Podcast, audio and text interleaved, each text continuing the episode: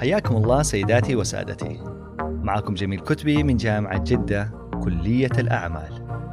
وأهلا وسهلا بكم في بودكاست سايدوز. البودكاست المهتم في نشر جرعات معرفية في مختلف فنون الإدارة والهندسة والإقتصاد.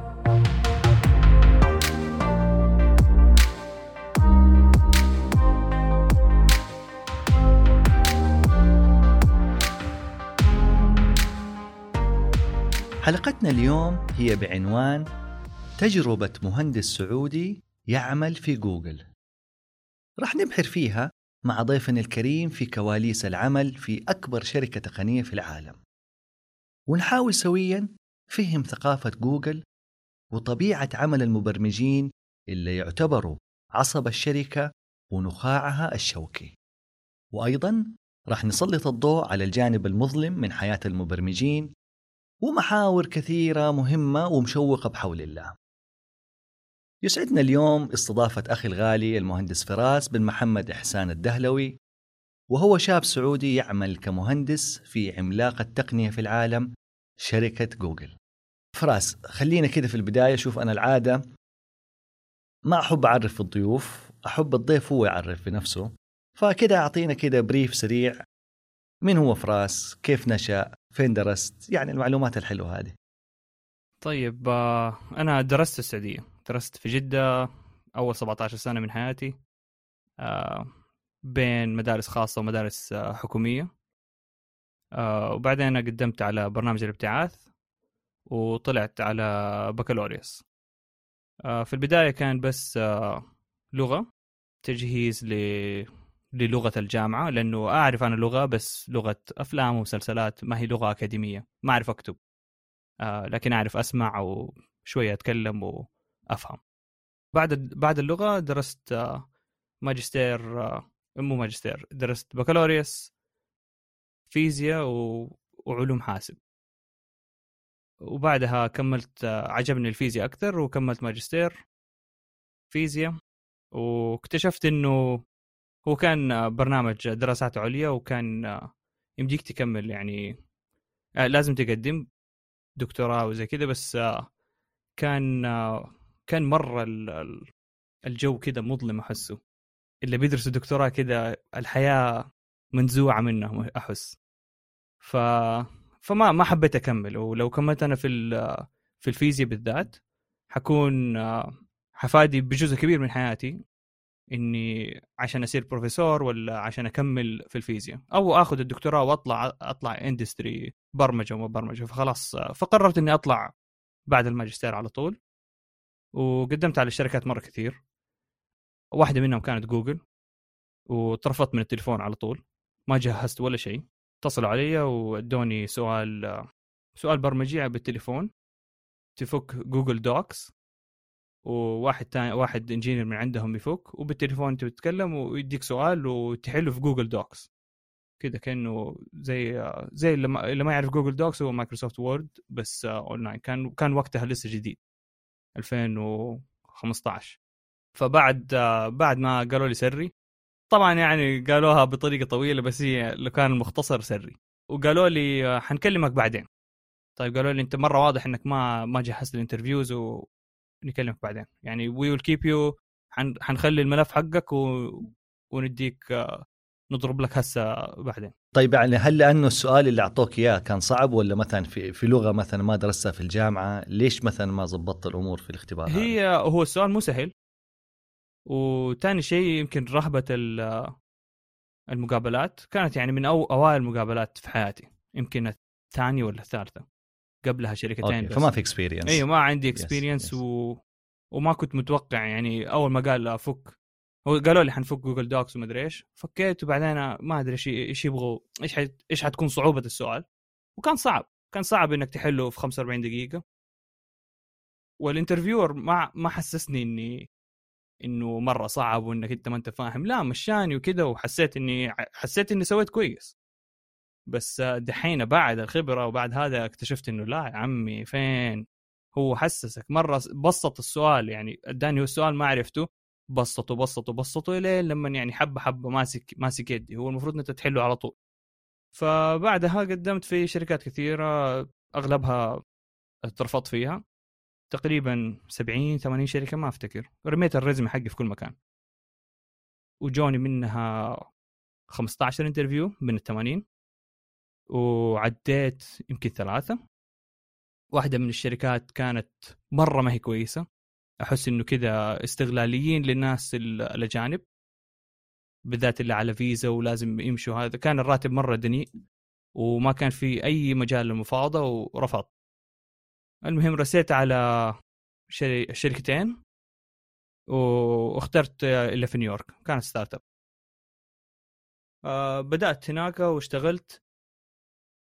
كانت الشركة تسوي social media analytics للأفلام كان هدفها إنه تدي معلومات لل studios اللي سووا أفلام مثلا ديزني فوكس سي إن إن هذه الشركات تسوي أفلام تسوي برامج تلفزيونية وتبى تعرف كيف هذا هذا البرنامج التلفزيوني ناجح كويس الناس كيف. كيف الناس متقبلته فالشركة اللي أنا كنت أشتغل فيها منتجها ياخذ ال social media accounts لكل ال brands ويسوي لهم تصنيف يسوي لهم tracking فلما يجي مثلا CNBC تيجي آه، أنا ما أفتكر الصراحة إيش ال shows بس لما CNBC تيجي تقول آه، Jimmy Kimmel مثلا ولا Saturday Night Saturday Night Live كيف آه، كيف مسوي الأسبوع اللي فات في تويتر ويشوفوا الأرقام حقتهم إنه والله زاد عدد المتابعين ال conversation volume يعني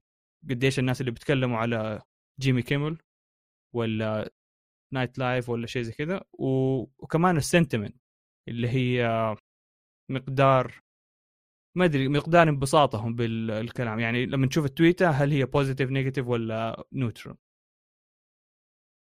التفاعل بالضبط.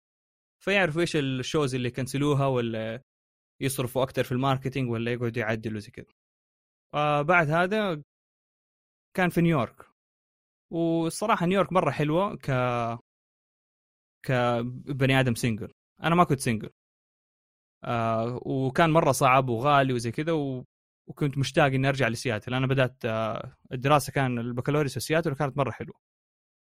فقدمت على شركات في سياتل. وفي نفس الوقت جوجل رجعت كلمتني. رجعت كلمتني وقالت لي آه سوي interview معانا في نيويورك مكتبهم في نيويورك. ومرة حلو المكتب حقهم. آه قبلت عديت اللي بالتليفون وقالوا لي تعال المكتب. وطريقتهم هم ساعة كل interview ساعة. طيب ساعة واحدة بالتليفون عديتها. بعدين ست ساعات في الشركة آه خمسة ساعات منها مع engineers وساعة lunch ساعة غدا بس. حلو. الساعة اللي بالتليفون إيش كان نوع الأسئلة أو الأشياء كلها برمجة إياها؟ كلها برمجة. كله برمجة أوكي. كلها برمجة. مثلا مثلا يعني آه، أنا ما ما أقدر ما أعرف إيش الأسئلة. أفتكر بعض الأسئلة اللي سألوني هي بس ما أعرف إذا هي لسه بيسألوها ما أقدر أقولها. آه لكن في أسئلة أعرف إنها يعني صار لها leak والناس كلهم يعرفوها زي reverse آه reverse string مثلا. إنه عندك نص أكتب برنامج آه، يقلب النص.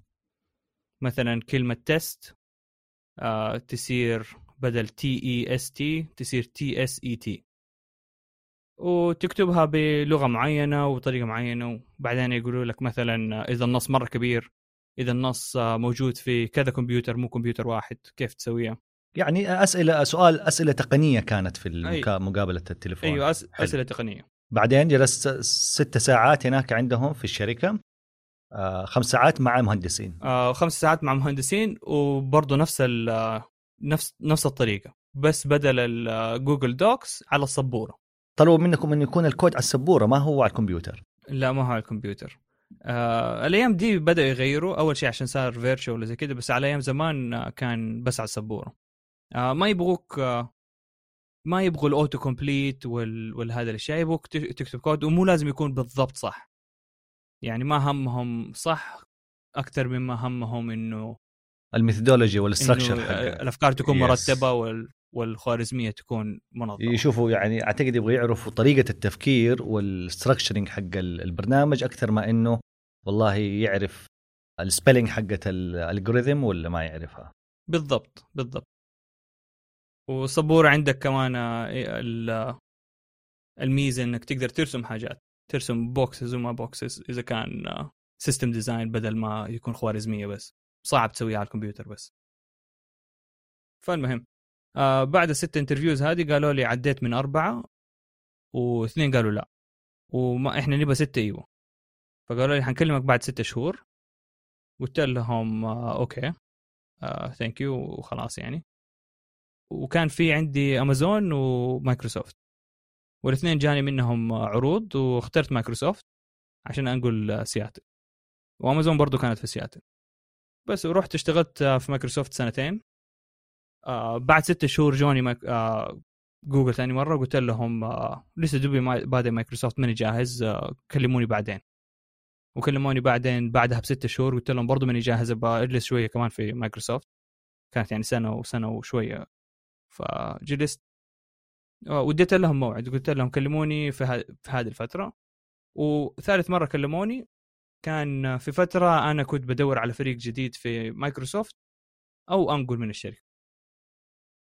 ففضلت إني أنقل لجوجل. طبعا نفس نفس هرجة ال interview بس دي المرة ما سووا معايا تليفون. قالوا أنت عديت أربع مرات آه، في وجه لوجه فحنسوي سكيب للتليفون تعال لنا على طول. وبس وقابلت هذا وجاني عرض و... وقبلت بالوظيفة واشتغلت معاهم وإلى الآن يعني شغال.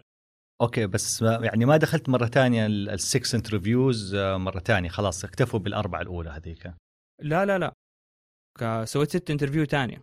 الأربعة ديك شفعت لي إنه ما تلف... تليفون.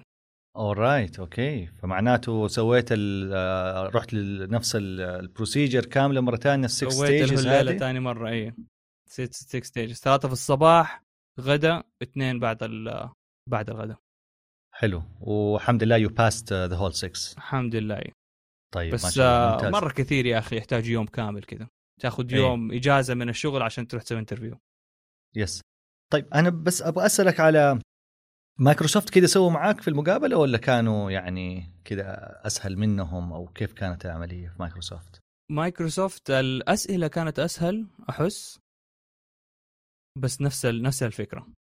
نفس الفكرة. سفروني من نيويورك جيتهم على سياتل جلسوني يومين. اليوم الأول آه، إنك توصل ويعني تحط تنام في الفندق. واليوم الثاني interviews برضو ست interview ز ثلاثة في الصباح غدا مع واحد واثنين بعد ال... بعد الغداء حلو. وكلها كانت coding وأشياء كذا برمجة والأشياء أيوة. هذه كلها كانت coding واحد, واحد منهم كان آه، مع المدير. فكان مو مرة coding كان technical questions design بعدين soft questions يعني ليش مايكروسوفت؟ إيش ال products اللي تعجبك في مايكروسوفت مثلا؟ يبغوا يشوفوا إذا عندك أنت knowledge عن مايكروسوفت لأي درجة أنت customers of theirs يعني أعتقد يبغوا يشوفوا ال connection بينك وبين مايكروسوفت. أو أو إذا ما نفعت مع الفريق الفرق بين آه، جوجل ومايكروسوفت جوجل كان ال interview general بعد ال interview تختار الفريق تختار الفريق اللي أنت تبغاه. مايكروسوفت كان ال interview لفريق معين فقابلت تقريبا كل الفريق أو, أو أغلبه وال manager حقهم.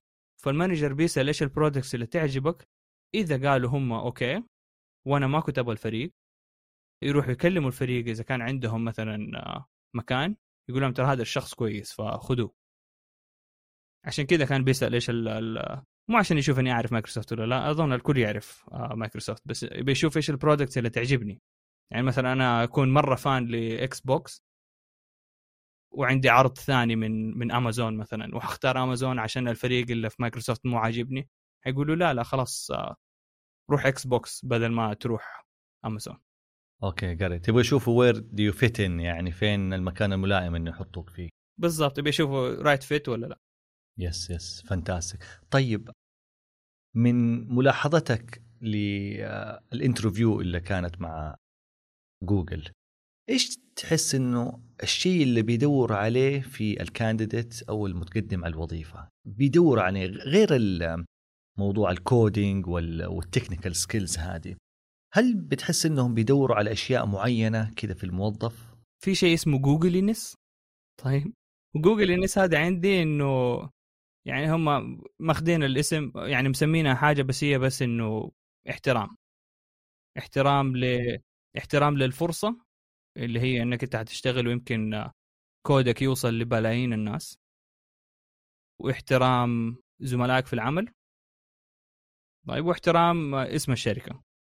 مو مو اسم الشركة إنه إحنا جوجل هيك آه، احترمنا لا. يعني أنت لما بتتكلم حياخذوا الكلام منك إنك أنت ممثل جوجل. يعني بتحس بعظمة المكان اللي أنت فيه وإنك مش فقط part من جوجل بينما أنت بتمثل آه، جوجل في النهاية as person في النهاية. بالضبط بالضبط. نفس يعني حسيت كذا كأنه الابتعاث. أنت رايح أنت بتمثل بلدك أنت لما تسوي حاجة مو بتمثل بس في رأس حيقولوا أوه الشعب السعودي كله كذا طيب أنت حاليا آه ما شاء الله لك فترة مع جوجل تقريبا ثلاث سنين غير السنتين اللي قضيتها مع مايكروسوفت. حاليا في على أي project شغال؟ إيش طبيعة عملك؟ إيش الأشياء اللي بتسويها فراس؟ طيب حاليا الشغل اللي بشتغله أنا شوية controversial إيش ال... إيش ما أعرف الكلمة العربية بس controversial يا تناقض يا انه في كذا في تشحن عليه لغط طيب واللي هو digital rights management حقوق الرقمية إدارة الحقوق الرقمية. إدارة الحقوق الرقمية بالضبط. آه في ناس يقول لما يقولوا لما أنا أشتري حاجة خلاص المفروض هي تكون حقتي. آه أنت مالك صلاح؟ ما المفروض أشغلها في كل مكان. أقدر أشغلها على أي حاجة في كل مكان ملك لي. مثلا الألعاب. لو أنت اشتريت مثلا حاجة من آه من متجر بلاي ستيشن ولا متجر نينتندو سويتش طيب في بعض الألعاب ما تقدر تلعبها offline حتى لو أنت ما بتلعب اونلاين مع ناس. لكن لازم تربط اونلاين عشان تشغل اللعبة. هذه تقهر تقهر الناس تقول أنا اشتريت اللعبة. آه ليش لازم أفك اونلاين وأنتم تشيكوا ان أنا بلعب ولا آه مثلا ما تخلوني أقدر أعدل في اللعبة؟ صحيح. ويمكن ما عندي أصلا access للانترنت يعني في النهاية. بالضبط. ف فأنا بشتغل على اللي اللي يمنع الناس من إنه يغشوا. أو إنه يسووا copy لل لل material هذه ولا يسووا لها download مثلا زي نتفليكس يعني أنت دحين لو شغلت جوجل كروم ورحت نتفليكس dot com ما تقدر تنزل الأفلام هذه بسهولة بسبب الشغل اللي إحنا بنشتغل عليه في آه، جوجل في وبنحطه في جوجل كروم وينحط برضه في اندرويد وينحط في بلاي ستيشن وينحط في نينتندو سويتش ينحط في أماكن مرة كثير. okay. معناته هو على حسب ال browser نفسه هو اللي يقدر يمنعك تسوي download أو ما تسوي download مش الموقع نفسه حق نتفليكس مثلا. إيوه. نتفليكس آه تقدر تسوي download تقدر تاخذ كل ال content حق نتفليكس بس حيجيك مشفر حيجيك مغبش زبالة حيجيك. اللي يفك التشفيرة هذه يكون مصدر موثوق بين آه بين شركة معينة ونتفليكس الشركة المعينة هذه جوجل وجوجل كروم فجوجل كروم يجي يقول لنتفليكس آه هي نتفليكس أديني بالله مفاتيح حق الفيلم الفلاني. نتفليكس تقول أنت مين؟ أنا جوجل كروم. آه ال version كذا آه هذا هو توقيعي شوف أنا أصلي. ويروح يقول له طيب خذ هذا هذا المفتاح. وبس وبعدين يقول له خذ هذا الفيلم. والفيلم والمفتاح يفك الفيلم هذا وأنت تقدر تتفرج عليه في ال browser. طيب هذا دحين اللي أنت بتشتغل عليه حاليا. وبما أنه يعني هذا الموضوع زي ما أنت قلت شوية controversial وعليه لغط كبير خصوصا مو هذه النقطة. أنا أنا يعني مؤمن إنه okay هذا المنتج أنت بتتفرج عليه ما هو ملكك 100% أنت في النهاية ال rights حقتك أو حقوقك إنك مثلا تتفرج على ال movie هذا لكن مو من حقك تنزله أو تحمله. لكن مثلا الشيء اللي عليه لغط أكبر فراس أحس اللي هو موضوع ال personal data وال data اللي أنت بتجمعها عني أنا ك user. يعني فاهم أنت اللغط اللي حاصل في الموضوع هذا؟ أكيد يعني فاهم إيش اللي بيصير من ناحية الناس والله. هل هو حق من حقوق الشركة إنها تجمع عني هذه البيانات؟ ولا هذه بياناتي وأنا من حقي إنه أنت ما تحتفظ فيها ومن حقي إنه ممكن أمسحها في أي لحظة ممكنة. طب هذا مع ال GDPR اللي هو حق أوروبا حفاظ حقوق المستهلك تقدر تمسح البيانات. طيب و آه شيء ثاني كمان في جوجل كروم بالذات. طيب مو جوجل ككل. آه جوجل سيرش شيء مختلف. جوجل كروم بالذات آه لما تنزله يسألك أنت تبغى تبغى ترسل reports ولا crash report عشان تحسن التجربة لجوجل ولا لا. وأنت تقدر تختار okay okay ولا لا. وفي كمان يعني هم بيغيروا الموديل دحين. شوي شوي بيغيروا الموديل. بيخلوه شيء اسمه Privacy Sandbox اللي هو ما ما يبيعوا ال data حقتك بطريقة بالطريقة الحالية فيها شوية privacy آه يصير دور النشر. ما ما تعرف هي بتبيع بالضبط لمين. آه بس بتبيع آه الإعلانات مثلا. وبالنسبة لسؤالك اللي هو هل آه طبعا من حق المستهلك بياناته. أنا مي... أنا مؤمن 100% المفروض. المفروض تقدر تشوفها المفروض تعرف إيش اللي بيتاخذ المفروض تقدر تقول أمسح ده ولا خلي ده. والمفروض كمان تقدر تقول لا تاخذ ولا data وبعدين لما تروح المواقع اللي مضطرة تاخذ ال data حقتك تقول لك لازم تفك ال data المعينة ولا ما تقدر تخش الموقع حقنا. فيصير كده يكون مرة واضح. إحنا عارفين إنه جوجل يعني كشركة عندها platforms جدا كثيرة يعني ومن أشهرها مثلا يوتيوب يا فراس. لأي درجة مثلا ال search engine هذا حق جوجل إحنا عارفين مثلا يعني أنت ياما تجي وهذا الشيء بيصير دائما تجي تسوي search على حاجة معينة وحتى أحيانا ما احتاج تسوي search أحيانا كذا لما تتكلم على الشيء كذا بينك وبين زميلك مثلا ولا أي أحد معاك فجأة كذا تلاقي دعايات you're bombarded كذا تحس نفسه فيضان من الإعلانات على نفس الشيء اللي أنت دوبك تتكلم معاه. طبعا هذا الشيء لي علاقة في سيري أعتقد وكمان موضوع وجوجل. هل يعني الشركتين هذه في نفس البيانات هذه أو المعلومات لاي درجه بيستخدموها في راسي؟ آه هذا كلام غير سليم اللي هو إنه بيتصنتوا عليك بالميكروفون عشان يدوك إعلانات هذا غير سليم. لأنه تكلفة تكلفة إنه يسجل صوتك ويسوي له تحليل أغلى بكثير إنه يخليك تضغط على على إعلان.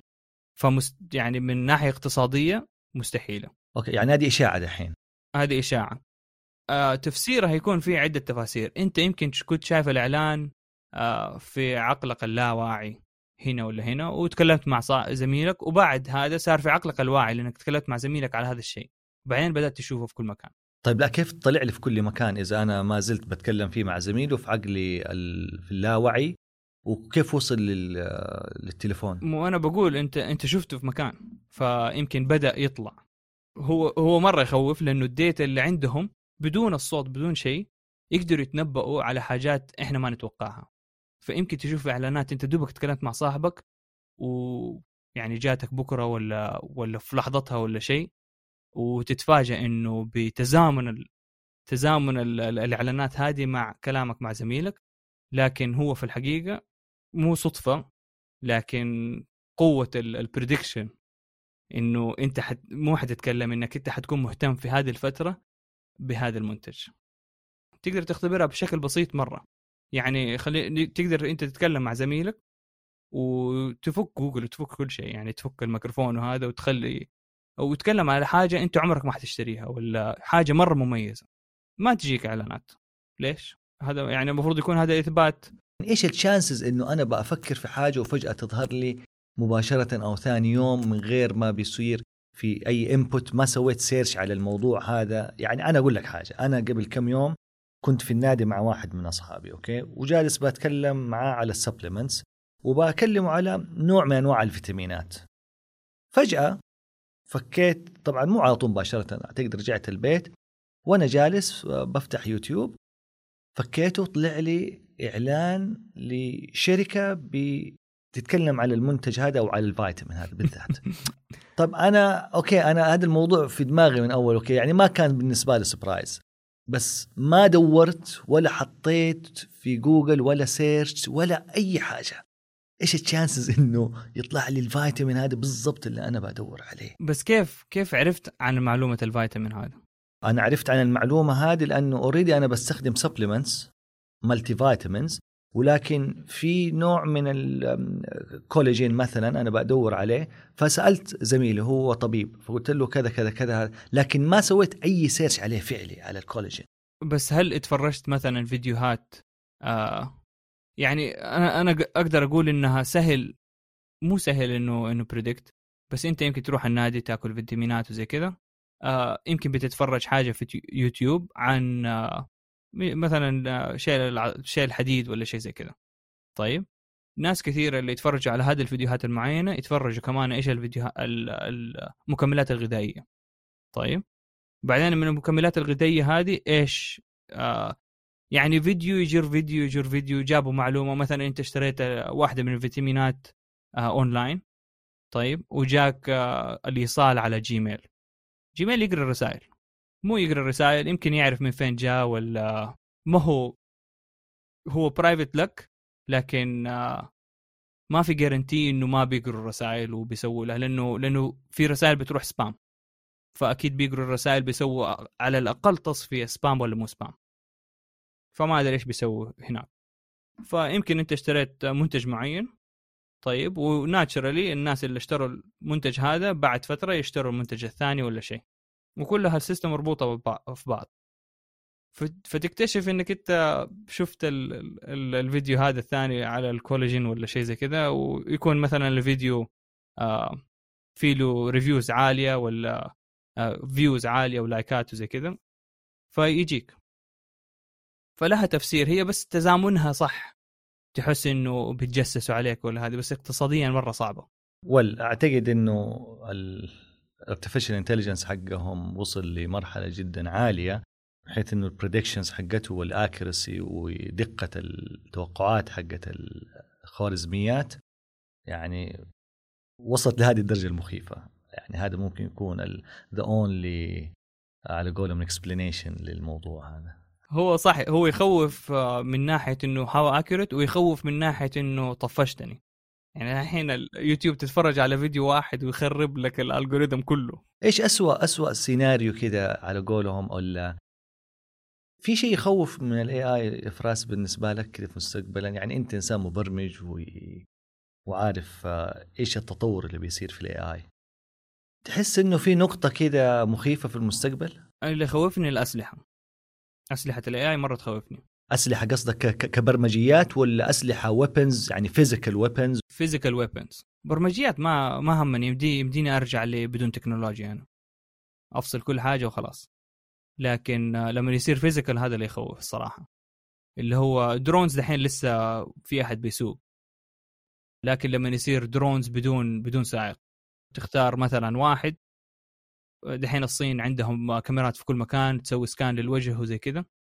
فتقدر تختار واحد تبي تقتاله والدرون يروح يقعد يدور ويروح له لبيته ينزل له سم ولا يسوي له حاجة. هذا اللي يخوف. وفي كمان في تعرف HoloLens HoloLens اللي هي إذا تعرف Oculus في virtual reality ولا augmented reality HoloLens augmented reality كذا شيء تحطه فوق راسك آه، من مايكروسوفت. ويسوي لك آه، عالم مو عالم افتراضي ما أدري AR اللي هو augmented reality فكان في مشروع. الواقع المعزز. الواقع المعزز. آه كان في مشروع آه وقت ما أنا كنت في مايكروسوفت كان أغلب الموظفين ضده. لا لا تأخذوا العقد هذا مع وزارة الدفاع الأمريكية. العقد كان آه، من منتجاته ال HoloLens ل آه، لأغراض آه، في الجيش. إيش تسوي؟ يكون في كاميرات من ال satellite من فوق والجيش على الأرض المارينز ولا شيء زي كذا يكون لابس ال AR ويقدر يشوف من من الكاميرات اللي فوق يقدر يشوف جوة الجدار. الكاميرات اللي فوق آه، أشعة فوق حمراء ولا تحت حمراء وترسل لل HoloLens يصير كأنك بتلعب Call of Duty ولا شيء وعندك cheat codes اللي هو تشوف الناس من من ورا الجدار. تشوف واحد من ال corner هنا وكم نبضات قلبه وفين رايح هل هو بيجري هل هو مجرم هل هو مدري إيش. فموظفين مايكروسوفت كانوا ما يبي يشتغلوا مع وزارة الدفاع ولاغراض زي كذا بس ما ما أعرف إيش صار أخذوا العقد ولا لا. بس هذه الأشياء اللي هي تخوفني. خلينا نرجع لجوجل. أبغى أسألك على موضوع آه، أنت دحين خلاص أخذت اتوظفت ما شاء الله. معليش إحنا بنرجعك ترى سنتين أو ثلاث سنين ورا فراس بس عاد معليش سامحني نبغى نفهم كذا شوية تفاصيل عشان نفهم ال culture. إحنا هذه كل الأشياء بتسوقنا إلى أو بتقودنا إلى المحاور الجاية.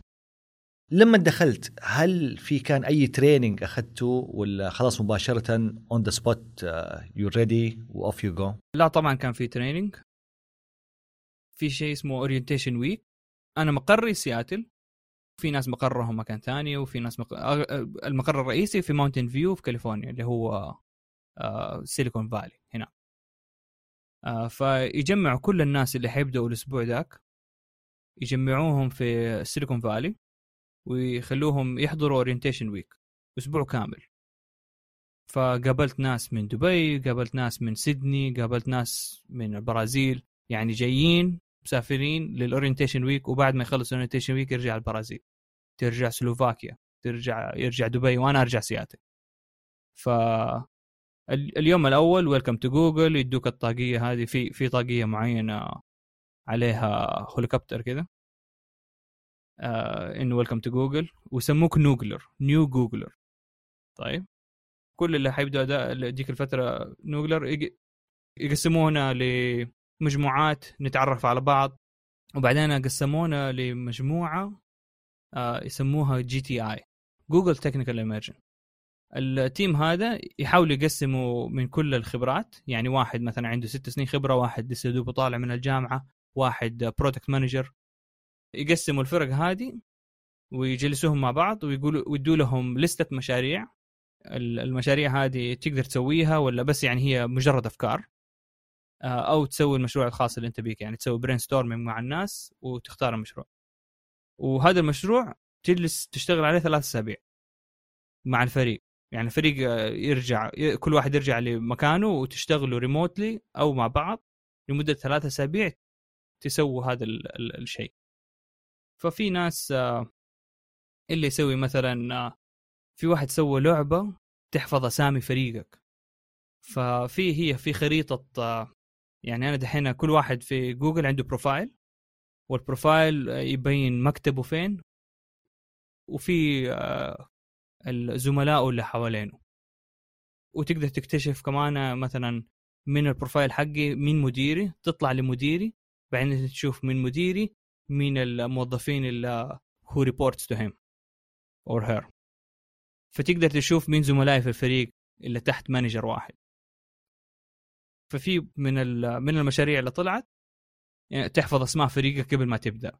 تحط بس اسمك بعدين يوروك آه، profile حق زملائك في العمل بدون الاسم بس الصورة ويدوك مثلا أربع خيارات آه، وأنت تختار الاسم. كأنه كويز تعيد تعيد تعيد لما تجيب 100% وخلاص آه، حفظت زملائك. وبعدين تقدر تشوف إنه مثلا الناس اللي في الدور عندك تحفظهم وتتعرف عليهم زي كذا. أعتقد من فوائدها إنها تقوي البونزه والعلاقة ما بين آه، خصوصا الناس الجداد اللي توهم جايين. فعاد موضوع حفظ الأسامي ممكن يشكل مشكلة عند ناس كثيرة. فيس هذه تساعد في الشيء هذا اي فالفريق هذا الفريق اللي, اللي اجتمع اللي تقسم هو تقسم random واختاروا هذا المشروع. الهدف منه إنه يبنوا هذه التقنية واللي يبنوا الشيء للثلاثة أسابيع الجاية ب Google technology. اللي هي internal tools يتعلموا عن هذه الحاجات. ما همهم إيش ال product النهائي بس آه هذه واحدة من ال products اللي أفتكرها لأنه كان كانت فكرة حلوة يعني. والأفكار هذه أنتم تجوا فيها ولا هم بيعطوكم خيارات وأنتم بتختاروا منها؟ آه هم يعدون خيارات وأنت تقدر تقول تسوي اللي تبغاه. لأنه في الغالب لو ما جابوا أي خيار آه ما يعني حي... حيطولوا الناس في اختيار الفكرة فيقولوا خلاص اختار أي واحد منهم من اللي عندنا أحسن. أو إنه إذا عندك حاجة جاهزة واتفقتوا عليها كتيم جو هيد وكملوا فيها. أيوه. yes هم أعتقد يبغوا يشوفوا كمان من الأشياء المهمة آه، كيف آه، قدرتك على العمل مع فريق يعني وال dynamics حقت الفريق وكيف you can join ال different skills هذه ومهاراتكم مختلفة كيف تقدروا تستخدموها أو utilize بحيث إنه تطلعوا ب product جيد أو usable في النهاية في منه value بالضبط. هو هو orientation في النهاية يعني تعليم إنك كيف حتست... كيف حتعيش في جوجل. هذا كان أسبوع؟ كان أسبوع أسبوع في في ال Bay Area بس المشروع مع الناس ثلاثة أسابيع. فبعد ما ترجع تكمل معاهم واونلاين وزي كذا. عشان يدربوك كمان على ال working remotely لأنك حتقابل ناس كثير من شتى أنحاء العالم حتشتغل معهم ما حتشتغل مع فريقك بس أنت.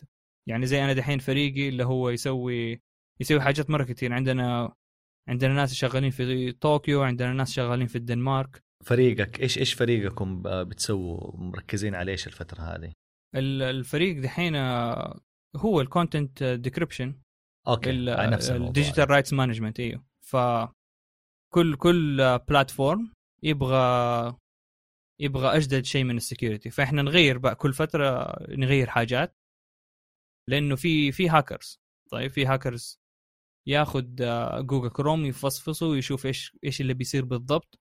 بعدين يسوي tool اللي هي يقول لك download all of نتفليكس بعدين يجينا نتفليكس هي ترى في أحد آه، شو اسمه عرف كيف يسوي download لكل نتفليكس إحنا حنروح في في داهية. بالله يغيروا وظبطوا زي كذا.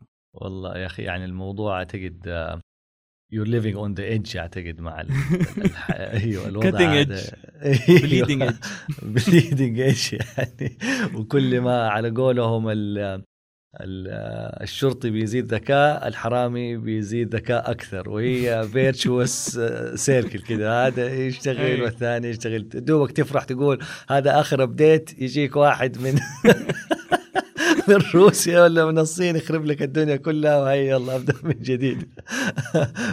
ال dynamics مرة حلو صراحة لأنه اللي شايفه أنا الفريق اللي قبله كان برضه security لكن آه، كنا شايلين الهجوم إنه الشخص عنده access للجهاز لأنه كان ال security لجوجل servers طيب جوجل servers تقدر تحط يعني security مشدد إنه الناس ما يقدروا يخشوا ولا كل واحد يخش ب access نعرف مين اللي داخل مين اللي خارج ما يقدر ياخذ يقعد يسوي حاجات بالجهاز. بس دحين الفريق ال security اللي أنا فيه الكود وكل شيء عند البني آدم. فاهم؟ يشتري بلاي ستيشن ولا يشتري لابتوب فيه جوجل كروم عنده كل حاجة ما أقدر أمنعه. فلازم عشان نكون ثلاثة أربع خطوات قدامهم يكون عندنا كذا version من ال... من الشيء اللي بنديه. فنغيره على طول أول ما ينتشر حاجة. وهو في النهاية يعني ما نقدر ما نقدر مرة نمنعه لأنه يمديه يفك نتفليكس ويجيب كاميرا قدام نتفليكس ويقعد يصور ويحفظ ال... yes yes بس عاد الجودة ما هي بالجودة زي لما نسوي له download أو هو بالضبط بالضبط زي كذا. فنتفليكس وحتى الاستديوهات يعني زي ديزني وهذا آه تقول اللابتوبات اللي مثلا تشغل مو كروم تشغل كروم open source طيب أي أحد يقدر ياخذ آه مبني على كروميوم اللي هو open source فأي أحد يقدر ياخذ كروميوم ويحط شعاره ويقعد يظبط فيه ويسوي browser خاص فيه. زي ما سوت مايكروسوفت دحين ايدج على كروميوم صار. ولا في شيء اسمه Brave معناته أنتم تعطوا ال platform و you can customize على على يعني المواصفات اللي أنت تبغاها. بالضبط بالضبط.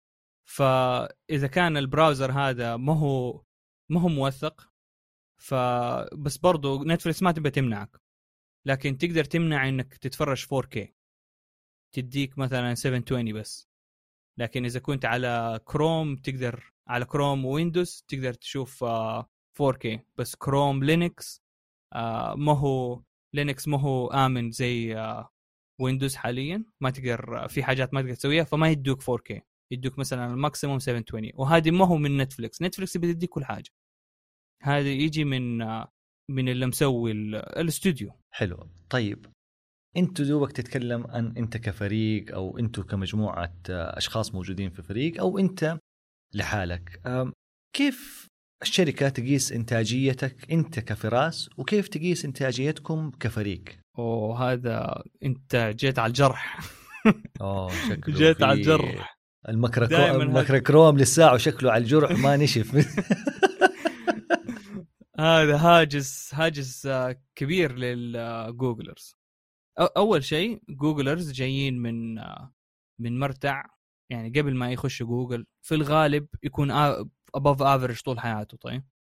آه رايح هارفرد above average آه مثلا درجاته كويسة كويس في التكنولوجيا. يجي جوجل المسبح كلهم above average لازم في أحد average لازم في أحد below average فتع الصدمة النفسية والتعب وال... فكل واحد ساير يحارب يفخفخ في أنا حقي الشيء اللي سويته آه، معقد أكثر من من مثلا من ال average حق جوجل. أنا اشتغلت أكثر. أنا ال impact آه، حقي أعلى. فكل هذه كل ستة شهور تقعد تكتب أنت perf packet عن الأشياء اللي سويتها وليش هي مميزة. فجوجل تقيمك بهذا بهذه المعايير. أنت تكتب ال review حقك طيب والمدير يساعدك طبعا يقول لك آه، آه، بعد ما يقرأ هو على الأشياء يقول لك لا أنت كمان سويت هذا الشيء ولا ضيف هذا ضيف عدل في ذا كلمة كذا ولا كذا. بعدين المدير يجي ياخذ كل ال reviews هذه اللي جاته من الناس اللي يسووا له report الناس اللي تحته طيب ويروحوا شيء اسمه calibration تظبيط تصفيف يعني زي لما تسوي آه، ترصيص. ف manager عن manager يفرق. مثلا يمكن manager ي سهل يديني ratings عالي. هي في ري... خمسة ratings طيب NI needs improvement هذا اسوء شيء. طيب بعدين ال CME consistently meets expectation. يعني uh, بيأدي المتوقع بطريقة مستمرة. مستمرة. بعدين exceed expectation EE اللي هو فوق المتوقع. يتخطى التوقعات نعم. إي. بعدين strongly exceed expectation فوق التوقعات بشكل ممتاز بشكل قوي. وبعدين آخر شيء superb آه superb ال superb وال NI يعني في الطرفين. NI 1% من الموظفين ياخذونه وال superb 3% والباقي مقسم. يعني ال CME أكثر أكثر شيء الناس ياخذوه CME بعدين EE بعدين S EE بعدين superb اللي هو S و S ياخذ bonus bonus bonus مرة ممتاز. على حسب ال level حقه وياخذ كمان أسهم على مدى أربع سنين. والكل ياخذ بس NI ما أدري أتوقع NI ما ياخذ شيء. بس الباقي كلهم ياخذوا بونس وياخذوا آه، أسهم على مدى أربع سنين. ال NI اللي هو أقل مستوى هذا اللي هو need improvement needs improvement طيب هذا تقييم نصف سنوي ولا لا؟ ولا سنوي الآن؟ كل ستة شهور أيوه. نصف سنوي. طيب إيش يسوي بعد الستة شهور هذه لو واحد مثلا NI ولا آه، مستواه ضعيف؟ يعني بيمشوه بيستمر ولا بيقيسوا اداؤه يشوفوا كيف ال following 6 months إذا كان في improvements ولا إيه؟ في ناس كثير يقولوا إذا جاك NI حتى لو مرة واحدة أبدأ أدور على شركة ثانية لأنه مرة صعب تطلع من دوامة ال NI هذا دليل إنه يعني جوجل ولا المدراء مرة ما يبغوا يدوا أي أحد NI فلما حيدوا أحد مضطرين. مضطرين بشكل كبير. وإذا بيدهم هو أصلا بيدهم إنه ما يدوا أي أحد NI يقدروا يقدروا ما يدوا أي أحد NI. فاللي يجي له NI يعني خلاص يعني شكله صعب تطلع من دوامة ال NI أحسن إنك تدور على شركة ثانية و... يعني مرة قليل من الناس يطلعوا من ال NI. يحطوه تحت شيء اسمه PIP performance improvement plan يدوا له task ات لازم يأديها بشكل ممتاز. بعدين بعد فترة يقيموه على الأداء هذا. وفي الغالب صعب يطلع من من الدوامة دي. بس ما يعني ما يعملوا termination لل contract مباشرة. ما في contract آه ما في contract ما في contract ال employment بالذات في أمريكا أنا ما أعرف طبعا لازم يكون عندهم في في, في مناطق في أوروبا يمكن في contract ولا شيء بس في أمريكا ما في contract اسمه employment at will أنت تقدر تمشي أي وقت ما تبغى وهم يقدروا يفصلوك أي وقت ما تبغى. مو لازم تديهم notice وهم مو لازم يدوك notice لكن تعارفا آه ما يسووها. لو لو حيفصلوك على طول يقدر يدوك شهر شهرين لستة شهور راتب عشان عشان سمعة الشركة. لو رفدوا ناس بدون آه بدون severance package اللي هو ستة شهور ولا أربع شهور ولا what يصير الناس تخاف تخش جوجل تقول لا جوجل تفصل كذا بدون بدون سابق إنذار. فما يسووها. وفي نفس الوقت الموظف في الغالب ما يقول إيه شباب أنا بكرة ماني جاي. خلاص أنا ماشي. في الغالب يعني يدوا أسبوعين. طيب ال PIP ولا ال performance improvement plan هذه بس بتنعطى اللي بياخذ NI ولا حتى مثلا المستوى اللي بعده واللي بعده بحيث إنه I want to push you more و I want to improve your performance لا لا بس بس NI. Performance improvement plan هذه زي كأنه تعرف أنت لما ترسب في إذا رسبت في الثانوية تيجي تيجي في الصيف تختبر تاني مرة هذه زي كذا. يعني ما في أحد بيجي في الصيف يختبر عشان مثلا السنة الجاية يكون كويس. فنفس الفكرة يعني أنت كمان ما تبغاها في ال record حقك إنه جاني PIP okay فيعني تعتبر نقطة سوداء كذا أصلا في ال career تعتبر نقطة سوداء عشان كذا تمشي أحسن. yes yes تمشي إنك والله وانت بال prime حقك. yes أيوه. وسرك في بير ما كي ما حد عرف كده وخلاص وانتهى الموضوع بينك وبين بعض تقفل الموضوع وروح ابدأ صفحة جديدة في مكان ثاني انبسطوا بيك يعني تروح مثلا شركة ثانية انبسطوا بيك. هذا اللي جاي من جوجل أحسن من هذا اللي قشعته جوجل. حلو. طيب والله يعني شوف معلومات حلوة يعني بيعطوكم shares وفي bonuses فيعني أعتقد هذه أعتقد إنها هذه تدخل في في ال extrinsic motivation فراس يعني كان ك shares ولا هذا لكن intrinsically كيف كيف يحفزوكم؟ intrinsically هو طبعا يختلف من شخص لشخص. في ناس كثير آه، حتى ال intrinsic مادي. آه، لكن بالنسبة لي أنا ال impact يعني يعني لو أنت عندك اندرويد كودك كودي بيشتغل عندك. أنت الحين بتستخدم Google Chrome كودي بيشتغل عندك. هذا ال هذا ال motivation اللي أنا أشوفه يعجبني أكثر شيء. تحسه personal يعني motivation وحاجة أنت intrinsically بس هل هم بيعملوا حاجة كذا مثلا um, they're trying to push you ولا drive you indirectly ولا بطريقة حتى ما هي فقط بتكون مادية أو financially طبعا كل شيء في النهاية يرجع financially. يعني إذا كانوا بيسووا حاجة مثلا موظفين ناس عشان سعادة الموظفين يعتبر financially بالنسبة لهم لأنه بيدفعوا فلوس عليها. بس إذا كان قصدك يعني مثلا ال office مرة رهيب. طيب بس آه، أنا أحسه أعتبره من ال برضه مادي يعني في النهاية. لكن indirect آه، خلينا نقول إنه إيش الأشياء اللي indirect ما هي ماديه مثلا الأكل الأكل بلاش طيب. وما هي ما هي مسألة لو خلوه باشتراك والله اشتركت. ما هي مسألة إنه خذ هذه مثلا همبرجر بلاش ولا بوفيه ببلاش اللي اكتشفته أنا إنه مكان مكان إنك تقابل Googlers ثانيين مكان إنك تروح مع فريقك تاكل دائما لأنه لو كان مثلا غدا في مكان تاني في الغالب يعني مو كل الناس يعجبهم نفس الأكل. كل يوم برجر كل يوم برجر كل يوم مدري إيش بيتزا. لا في الكافيتيريا هذه بوفيه كل واحد ياخذ أكله وتجلسوا سوا. والأكل صحي ماخذين اعتبار كل ال allergies آه كل الديانات. ما تبي تاكل خنزير ما تبي تاكل بقر ما عندك آه peanuts allergies هذه الأشياء كلها حاطين يعني بال حاطين كروت على الأكل. هذا فيه له peanut allergy هذا فيه له خنزير هذا فيه له مدري إيش. ف الشيء الحلو إنه وقت الغداء ما صار كنت في مايكروسوفت أنا تروح تشتري الغداء حقك. وقت الغداء ما صار في هاجس مو هاجس ال mental overhead إنه لازم أفكر إيش آكل اليوم قريب ولا بعيد؟ تروح تشوف سلطة ب 10 دولار حرام والله. يعني كذا تحس إنه حرام تخيل اشتريت السلطة هذه وما ما شبعت. يلا خلص وقت الغداء ودحين أنا جيعان أرجع الشغل جيعان. ففي جوجل ما في السلطة قدامك. يعني تفرض على نفسك إنك تأكل صحي أكثر لأنه ما في هاجس اللي أنا حكون جيعان ولا هل هذه worth يعني 18 دولار على سلطة ولا شيء زي كذا. وبيشيلوا الهم هذا من دماغك عشان يكون ذهنك صافي وخلاص بيركز على الاشياء المهمه مو اقعد أفكر والله فين حأروح؟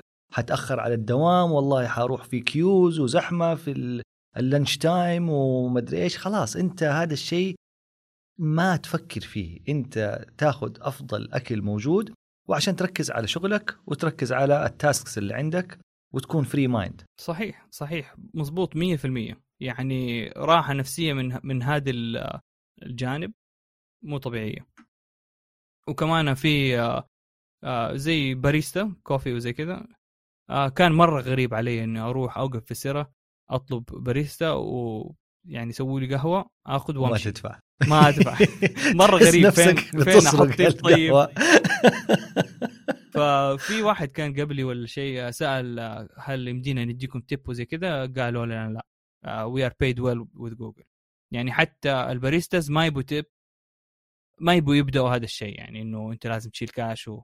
لأنه لو بدأوا tip الناس حيبدأوا يدفعوا فالناس حي يعني يقلوا ولا حيصير في عائق إنه أنا لازم ما معي دولار دولارين خلاص مو لازم قهوة دحين. وكمان عشان لا يتأثر ال performance حق ال barista ال barista ما حتيجي أنت واحد يعطيني tip فديك الساعة حاطي له كذا welcome حلو وأظبط له القهوة حقته ولا معروف يجي وما يعطيني tip يعني ما صحيح صحيح. ما أكشر في وجهه وقهوته كذا ما أظبط له اياها حسب اللي يبغاه. إيوه طبعا هذا يأثر على على ال performance حقه. في النهاية نعتبر زملاء عمل يعني حنشوف حنشوف بعض طول الوقت. صحيح. مو ستاربكس يمكن أروح ستاربكس ثاني لو خلاص يعني سمعتي راحت في الحضيض في واحد فيهم. نرجع للترصيص لأنه لأنه حلو الترصيص اللي هو حق ال... فزي ما قلت لك لو أنا جاني مثلا manager. زي زي الدكاترة في الجامعة. واحد مثلا سهل يدي A الثاني لا ما يدي A بسهولة. كلهم C إلا ثلاثة A مثلا. فتيجي يجي وقت الترصيص. يتقابل كل ال managers بكل ال packets هذه حقت الموظفين. طيب آه واحد مو من ال managers ياخذ آه مجموعة كذا مجموعة عشوائية من ال من ال packets هذه يشيل الأسماء. يشيل كل المعرفات يعني يصير أنت ما تعرف هذا ال packet لمين طيب. ويقدم ال case هذا لل managers كلهم. طيب. يقول يعني كذا present وال managers كلهم وبعدين كل ال managers يدوا ratings للشخص ده. يقول والله هذا الشخص من ال packet أنا شايف إنه المفروض يستحق CME ولا EE ولا حاجة زي كذا. طيب. ويسووا كذا واحد عشوائيا. آه. وبعد العشوائية هذه يرجعوا يجيبوا ال packets حقت المدير ويشوفوا انت المدير انت ليش مدي لي؟ مثلا أنا ما كنت من من الترصيص ال packet حقي ومديري مديني EE. على على المرسمة كده بس يعني مو هو لسه ما مو ثابت. طيب يجي يقول للمدراء الثانيين أنا بدي فراس EE وسوى كذا كذا كذا كذا يقولوا له لا بس إحنا من ال calibration يعني إحنا نشوف إنه هو مستواه CME لأنه شبيه بال calibration اللي إحنا اخترناه. طيب ما يستحق EE لو هو يستحق EE إذا مثلا هذول الثلاثة يستحقوا SEE وهم لازم يخلوها grade على curve يعني لازم يخلوا ال top 3% ولا ال top 5% superb ما يقدروا يدوا الشركة يقدروا ماديا يدوا الشركة كلها superb بس يبغوا المفاضلة بين ال high performance ولا لا. فبعد الترصيص هذا تجيك يجيك ال ratings فيعني مو بس مديرك اللي يختار ال ratings مديرك اللي يختار ال ratings و... ويعني زي ما تقول آه، يدافع عنه وهذا بس مع الترصيص. مع احترام مع احترام ال... ال... المدراء الثانية. وما أدري قد إيش قد إيش يعني يطلعوا يطلعوا مديرين مديرين ولا مدير واحد فوقهم.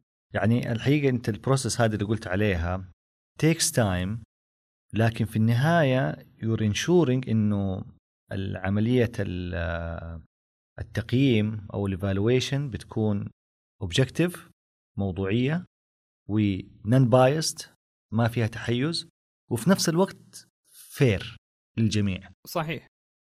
هو طبعا فيها طبعا ما في ما في أي process يخش فيها البني آدم ما يخربها. طيب في حاجات كثيرة تكون مثلا إلا ما يعرف يكتب إلا ما يعرف يفخفخ في نفسه في الكتابة ومعاه مدير يعني برضه ما يعرف نفس الشيء.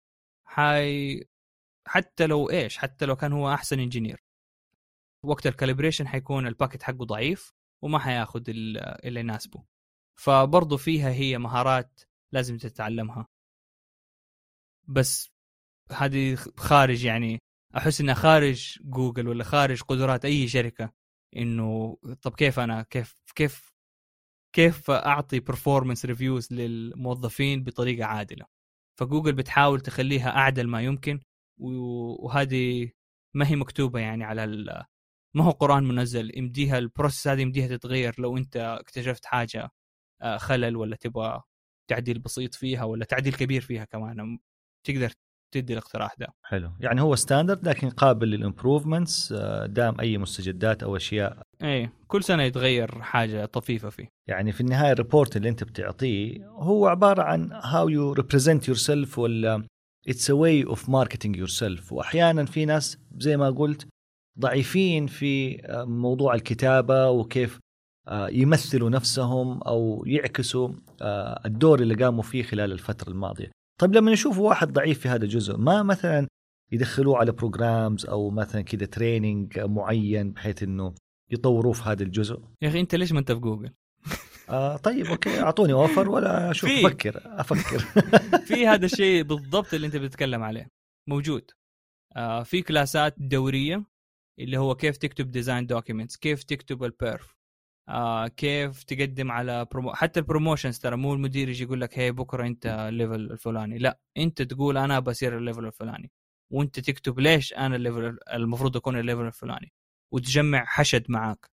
طيب تقول تجمع مثلا واحد آه، زميلك في العمل في فريقك يكون ليفلين أعلى منك ولا level تقول هل أنا آه شو اسمه ده تكتب لي recommendation إني أنا أستحق ال level اللي بعده ولا لا؟ يقول لك okay ولا لا ولا ما أقدر ولا تشوف أنت مين اللي متحمس معك أكثر شيء. فهذه هذه كل الأشياء في كلاسات دوريا يقدموها. تسجل فيها ساعة ساعتين اونلاين ولا كانت حضوريا أيام زمان ويدربوك. وإذا أنت برضو حتى مع هذا التدريب وكل شيء برضو في ناس أحسن من الناس. it's gift أحيانا كذا تحس إنه سبحان الله بالضبط. يعني في ناس gifted في ال writing وفي ناس يعني مهما يظل طورتهم وزي كذا والعملية مو بس كم كم عدد الدورات ولا الساعات اللي أنت تدربتها بس هي أيضا كيف بتطور أنت من نفسك وترى في taste يعني. ليش في واحد آه، والله نقول هي يعني successful novelist وواحد والله ما هو successful لأن في صحيح. النهاية عنده أسلوب قصصي رائع he's gifted في هذا الموضوع وكلنا يعني أصابع يدك ما هي سوا. صحيح إنه ال training وال repetition مهمة بس يظل the way you are nurtured وطبيعه الحياة اللي أنت عشتها ما حقدر أكررها وصعب ان تسوي لها يعني على قولهم mimic في بعض الحالات. صح صح. وفي كمان ناس يعني يكونوا مرة مركزين technically وما هم ما يعرفوا كيف عملهم اللي بيسووه آه، ينحط في المنظومة الكبيرة. يعني they don't see the big picture. وإذا ما هم شايفين ال big picture ما هيعرفوا يكتبوا packet زي الناس. إنه أنا كيف عملي مهم لذا وذا وذا مثلا نشوف آه، إنه لا أنا عملي هذا عشان Google Chrome ما ينخرب مثلا ولا ما يصير له crash وشوف الأرقام هذه آه، Google Chrome شغال فترة أطول. حيجي ال manager حيقول طيب أنا إيش أسوي بهذا الشيء؟ يعني شاطر. صح إنه مرة حلو.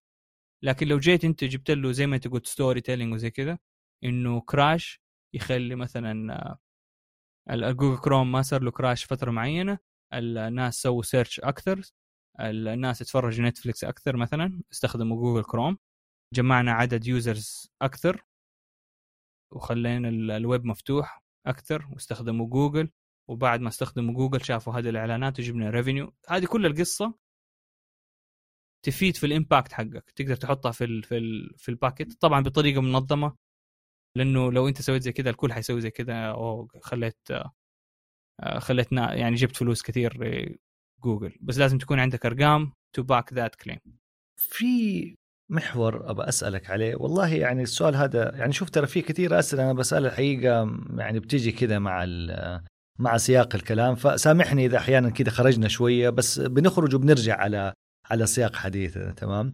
آه، هل في أي tool بيستخدموها جوجل علشان يعرفوا ال personalities اللي عندهم؟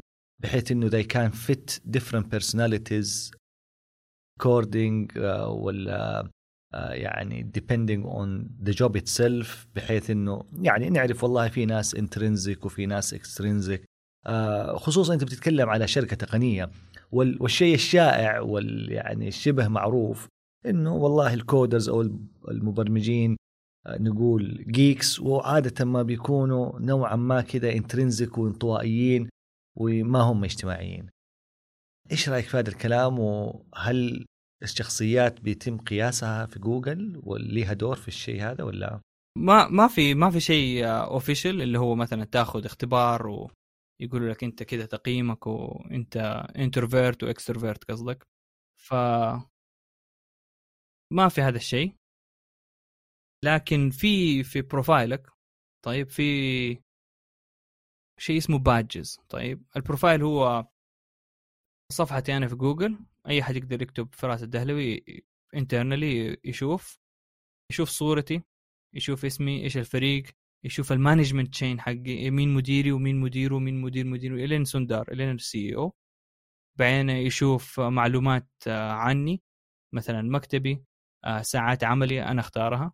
مثلا ال cost center هذه حاجات ال employee IDs وفي بعدين تحت روابط أنا أقدر أحطها. مثلا في واحدة من الروابط اللي حاططها أنا وقالوا لي سويها. فراس user manual طيب وفي ال user manual هذا أنا أحط مثلا أنا لما أكون حاطط ال headphones لا تقاطعني لا لا تلمس لي لا تحاول تتكلم معايا. طيب أرسل لي message أرسل لي email can we talk بعدين أنا أكلمك.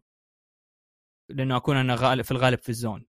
آه مثلا أقول خليك صريح معايا أنا جاي من culture إنه يكون مرة صريح ما أعرف لف ودوران آه في cultures لف ودوران زي مثلا آه ال culture الآسيوي ما يجيك صريح على طول.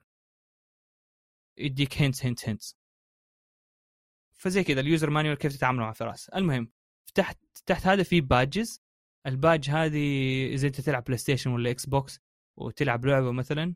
وتسوي حاجة حلوة يقول لك achievement unlocked ولا أخذت أنت ميدالية ذهبية في هذا في هذه الحاجة. نفس الشيء في جوجل. واحدة من الأشياء مثلا كتبت كود أنا وسويت له check in check in يعني الكود آه، اعتمد وخش في في ال system. حلو؟ سويت كود وخش في ال system وجاني باج أشوف الباج أو أنت كتبت كود في فبراير 29 هذا ما يجي إلا أربع مرة في كل أربع سنين. فجاني باج إنه كذا أنت من المميزين اللي سويته اللي حطيت كود في فبراير 29 فهذه ال badges اللي هي يعني طريقة كذا ترفيهية للموظفين.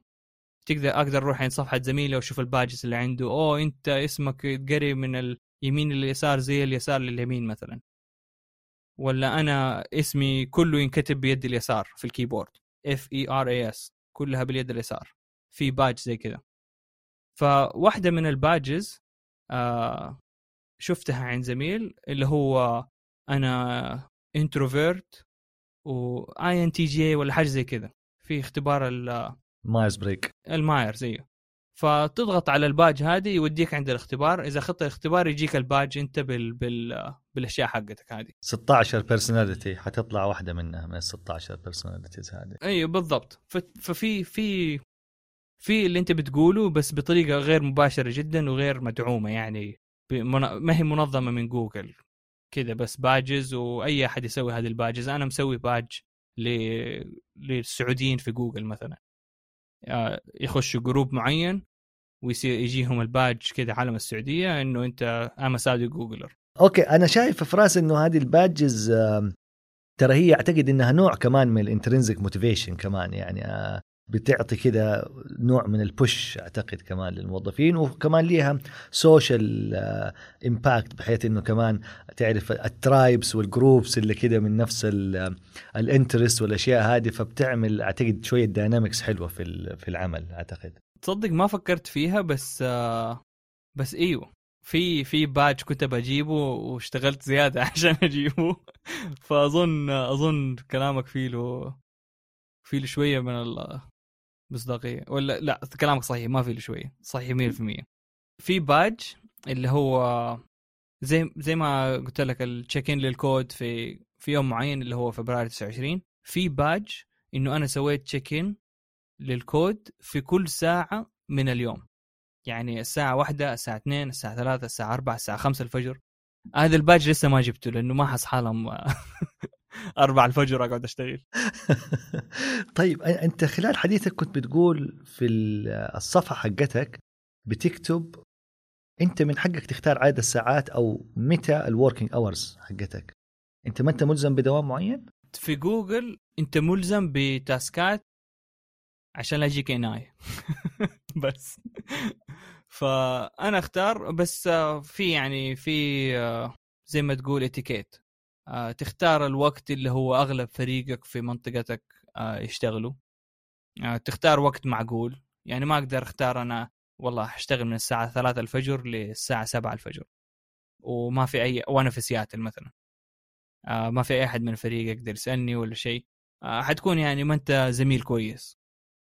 ففي ناس في ناس كده يختاروا مثلا يشتغلوا من 6 الفجر ل 10 بعدين break إلين 4 العصر بعدين من 4 العصر ل 6 فعندك فترة بسيطة تقدر تقابله فيه. بس هو يختار عدد ساعات العمل. حلو. معناته أنت اللي بتحدد عدد ساعات العمل depending على ال performance حقك لأنه المفروض أنت إنسان مسؤول في النهاية وما يعني العملية ما هي خلاص أنا ما أبغى أشتغل وقت ما أبغى فمعناته ما حيكون في عندي أي output أو مخرجات آه، مطالبة مني ولا ال NI حتلاقيه جاهز لك كذا مباشرة. حتاخذه من غير أي كلام. طيب دام عندك أنت بتختار ساعات عملك according لل teamwork شغال أنت معاه وال matching ال times اللي ممكن تشتغلوا فيها مع بعض وهذا الشيء يعني جدا مهم عشان يكون في يعني ال team spirit وموضوع التشاركية أنا بسمع وقريت الشيء هذا سابقا في إحدى الكتب والله ماني فاكر أي كتاب إنه شركات زي جوجل و3 إم بتعطي موظفينها جزء من دوامهم الأسبوعي عشان يشتغلوا على مشاريع تطويرية خاصة فيهم. هل هذا الشيء صحيح ولا إشاعة ولا إيش رأيك فراس؟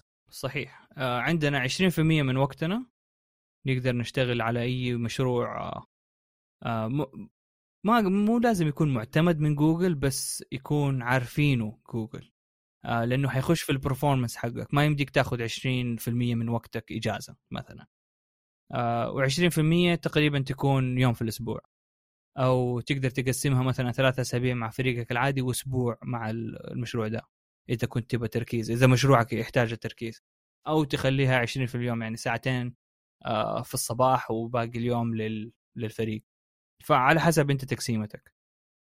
أنا خشيت مع فريق آه، كان يسوي أجهزة عملية المنظار. software تحطه على جهاز عملية المنظار يساعد آه، الدكتور يشوف النتوءات في القولون. ويقدر يعني بال machine learning ولا ال AI يقدر يقرب يسوي zoom على النتوء المعين ويقول هذا حيكون نتوء حميد ولا ورم سرطاني ولا شيء.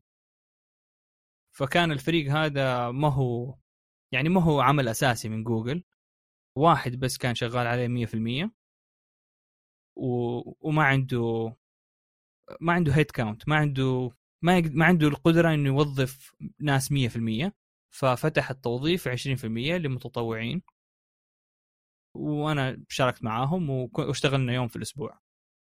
فيوم في يوم في الأسبوع كامل مع الشغل هذا مكثف. ففي النهاية هو عائد لجوجل لكن ميزته للموظف تخرج عن عن روتين عملك مع الفريق. تقابل ناس برا جوجل. مو برا جوجل برا فريقك الحصري هذا اللي ماخذين 100% من وقتك. وفي نفس الوقت يخش في ال performance حقك. يعني الشغل البني آدم اللي اشتغلت معاه هذا كتب لي performance review ويخش كجزء من مشاريعي. وأعتقد كمان من اللي قريته إنه في أشياء يعني من أنجح المشاريع حقت جوجل. والله ماني فاكر هل هو جوجل درايف ولا الجيميل. إنه كان من ال 20% من إحدى المشاريع اللي كانت من 20% اللي هي الخاصة في المشاريع اللي يشتغلوا عليها ك side project الموظفين.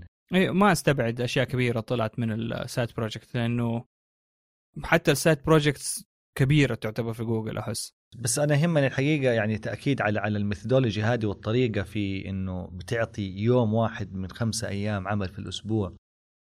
ما هو free time بس إنه you're free to do هذه ال projects اللي بتبحثوا عنها وبتحاولوا تحلوا مشاكل معينة في النهاية. يعني إيش هي ال project هي عبارة عن you're trying to solve a problem و adding a value um, by يعني solution في النهاية.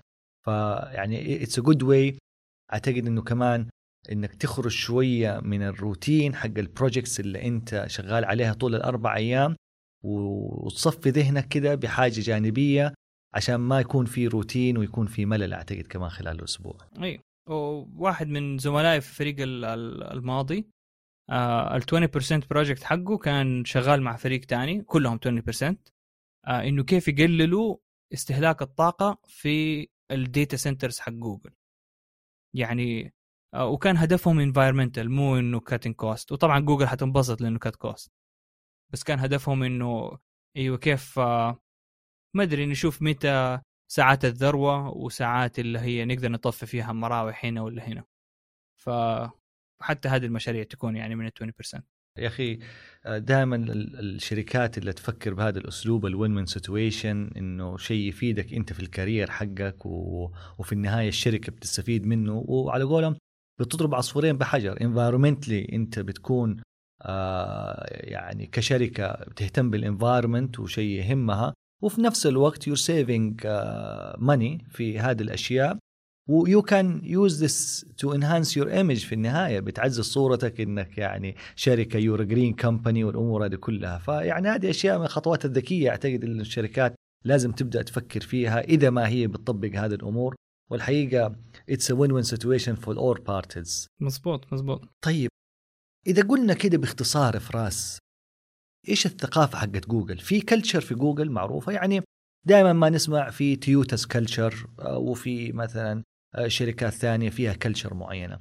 إيش ال culture أو الثقافة حقت جوجل فراس؟ اللي أحسه طيب ما أعرف إذا كان official هو ال official don't be evil ولا حاجة زي كذا أنا ما يهمني ال official أنا يهمني اللي أنت بتحسه هذه هي ال real culture اللي أحسه إنه الكل واحد صغير في في قلبه. يعني كذا تحس إنه كلهم حقون لعب زي ما تقول. يعني ابى ألعب.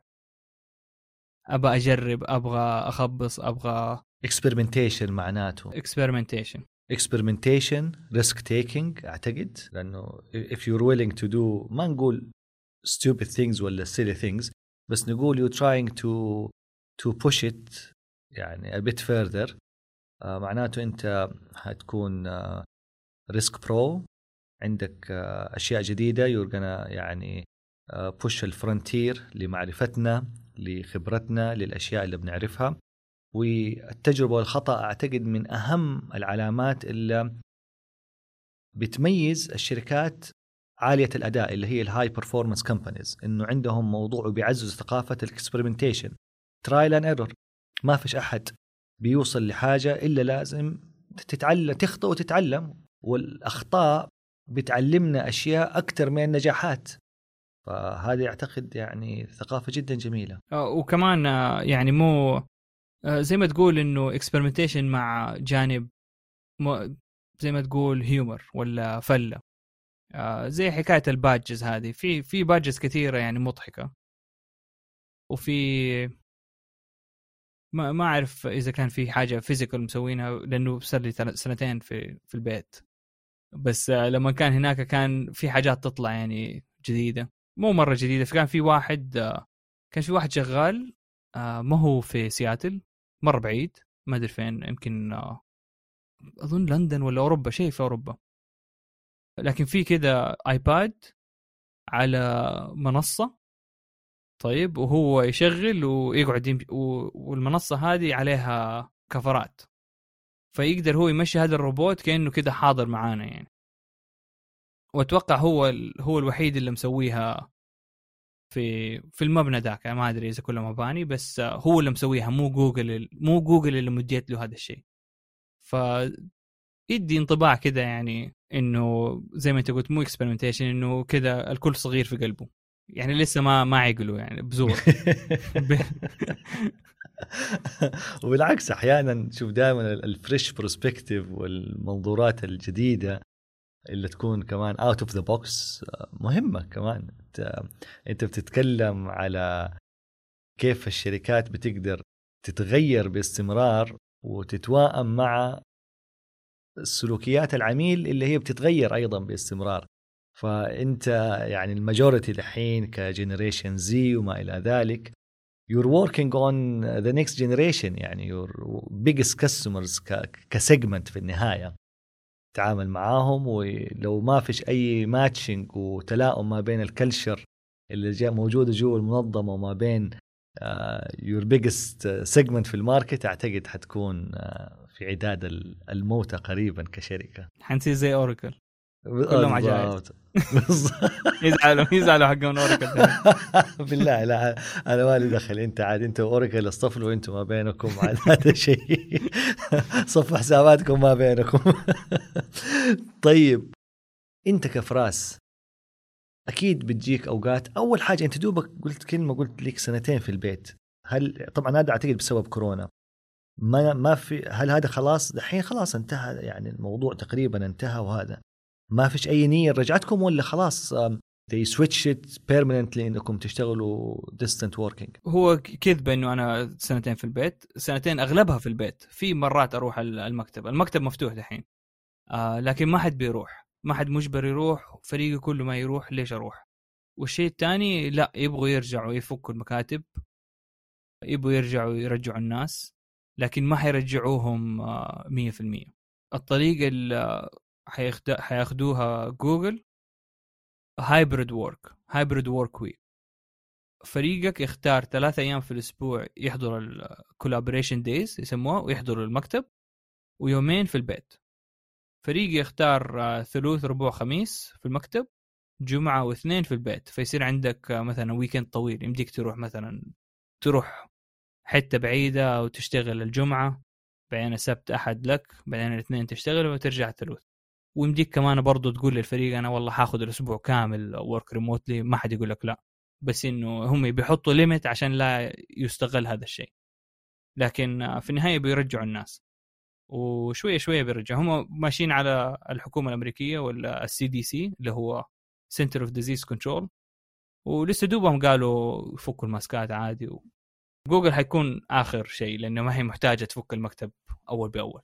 لكن قالوا إبريل أربعة إبريل ثلاثة لازم نرجع شيء زي كذا. فكمان شهر. أنت بتقول دحين أنتوا تتحول على ال hybrid model. 3 days collaboration in the office و 2 days at home. طيب هل في أي توجه أو أي علامات مثلا إنه أنت شايف في ترند عالمي الآن؟ ما نقول ترند لكن نقول في بعض الشركات اللي هي آه، بدأت تقلص ساعات العمل أو حتى تقلص عدد أيام العمل في الأسبوع تمام؟ هل جوجل في أي توجه أو إنها مكتفية بال 3 days in office و 2 days يعني at home ولا في عندهم نية إنه يقلص ساعات العمل أو عدد الأيام؟ ما في شيء رسمي ولا سمعنا إنه حيخلصوا آه، اللي أحسه أنا ما يحتاج يقلصوا لأنه هي في النهاية بال task سواء قلصت ولا ما قلصت. يعني ما حد ما حد محضرك. أنا لو ما اشتغلت يوم الاثنين كامل ما حد محضرك. لكن الشغل حيتلتل عليك. في ال environments هذه أصلا ما تحتاج لأنه فيها autonomy جدا عالي وما ما تبغى يعني فوق هذا كله تجي تقول والله كمان take day off يعني إيش بقي؟ أربع أيام من الأسبوع. طيب ويومين تجي ال office ولا يوم تجي ال office والبقية في البيت. يعني أعتقد إنه آه، ما حتكون آه، محرزة أو ما فيها impact كبير. بس don't you miss going to the to the office يعني؟ ما ما اشتقت كذا رجعة؟ إلا مشتاق للعودة لكن آه، ماني مشتاق للعودة الإجبارية. لأنه العودة الإجبارية يصير أحس إنه زحمة المكتب. هو ما أفتكر أنا كيف كان زحمة ولا ولا يعني أيام زمان ما حسيت إنه زحمة. بس دحين فاضي فكل ما يصير كذا شوية زحمة أحس إنه مرة زحمة. وفي كمان فاتحين المجال للناس إنه يقدموا ريموت يعني أنا يمديني مثلا ما عجبني المكتب خلاص مرة عجبني الوضع ريموت أقدر أقدم إنه أنا بصير موظف ريموت 100% ويغيروا ال status حقي ويدوا مكتبي لأحد تاني ويصير أنا ريموت من البيت. فعندك الخيار هذا تاني. أو hybrid من غير ما يأثر على ال package حقك. آه يأثر أنت فين عايش. مثلا أنا قلت أبى أصير ريموت ورحت كندا يعدلوا راتبي على رواتب الناس اللي في جوجل في كندا. والشيء الثاني كمان يقولوا لك يفضلوا إنك تكون بعض الفرق تقول يفضلوا إنك تكون زائد أو ناقص ثلاثة ساعات من المقر الرئيسي للفريق ال time zone يعني مو أقول أنا أبى أصير ريموت وأروح أرجع السعوديه آه، يصير أنا عملي في الليل وعملهم هم في النهار مستحيل نحط meeting مع بعض. أكيد في أوقات في راس كذا حسيت فيها إنك كذا down أو نقول ما انت في ال best of moods واوقات بتكون يعني كل يوم. على قولهم. كل يوم down لا أنت إذا كذا أنا أنصحك شوف لك shrink ولا شوف لك psychiatrist زين. دي حالتك صعبة يا ابني يعني مو هذه الدرجة. لا, لا, لا والله بس, بس أنا اللي يهمني أنا فاهمك يا امزح أنا اللي يهمني في الأوقات اللي بتكون فيها شوية كذا يعني مش في الأفضل نفسياتك. كيف تحفز نفسك؟ طيب أول شيء لما يكون مرة down يعني بزيادة آه جوجل مديننا الصلاحية إنه ناخذ sick day آه وبدون تبرير. يعني آخذ أنا أقول والله I'm, I'm sick today I'm taking the day time off. وهذا يندرج تحت إنه أنت ما أنت في ال mood. لأنه يعتبر mental health لكن طبعا ما تقدر تسويها بزيادة. ما أدري كذا نفسيا ما ما تحس إنه بزيادة يعني. أو هذا بيستغلها يحسوها إنه بيستغلها ولا تحتاج مساعدة. لكن الشيء الثاني الرياضة. الرياضة ألعب تنس ولا كرة قدم. طيب أنصحك بالسكواش. ما دام تحب التنس أنصحك بالسكواش. حتطلع الهموم كلها هناك. أنتوا هناك تسموها racquet racquetball في أمريكا تسموها لا يا أخي. racquet ball يفرق. يفرق. yes. racquetball حقتها كبيرة. أي أي. سكواش اللي هي لازم تفرم الكورة فرم. لازم تحميها تصير حارة قبل ما تبدأ تلعب. أيوه هي تحمي مع اللعب وهذا. أيوه أيوه. فما أقول لك هذه ال American version of squash أبغى أسألك يا طويل العمر عن ال problem solving عندكم في جوجل. كيف إيش في إيش ال methodology أو في منهجية بتحلوا فيها المشاكل؟ ما في منهجية لجوجل شخصيا بس وطبعا تعتمد على كل موظف يعني ما في هذه طريقة جوجل لحل المشاكل. آه لا. هي بس آه على حسب الفريق طبعا. في فرق بتشتغل على ال bleeding edge طيب ولا cutting edge ف ما يكون عندها مشاكل يكون عندها تطلعات كيف إيش ممكن يجي من المشاكل.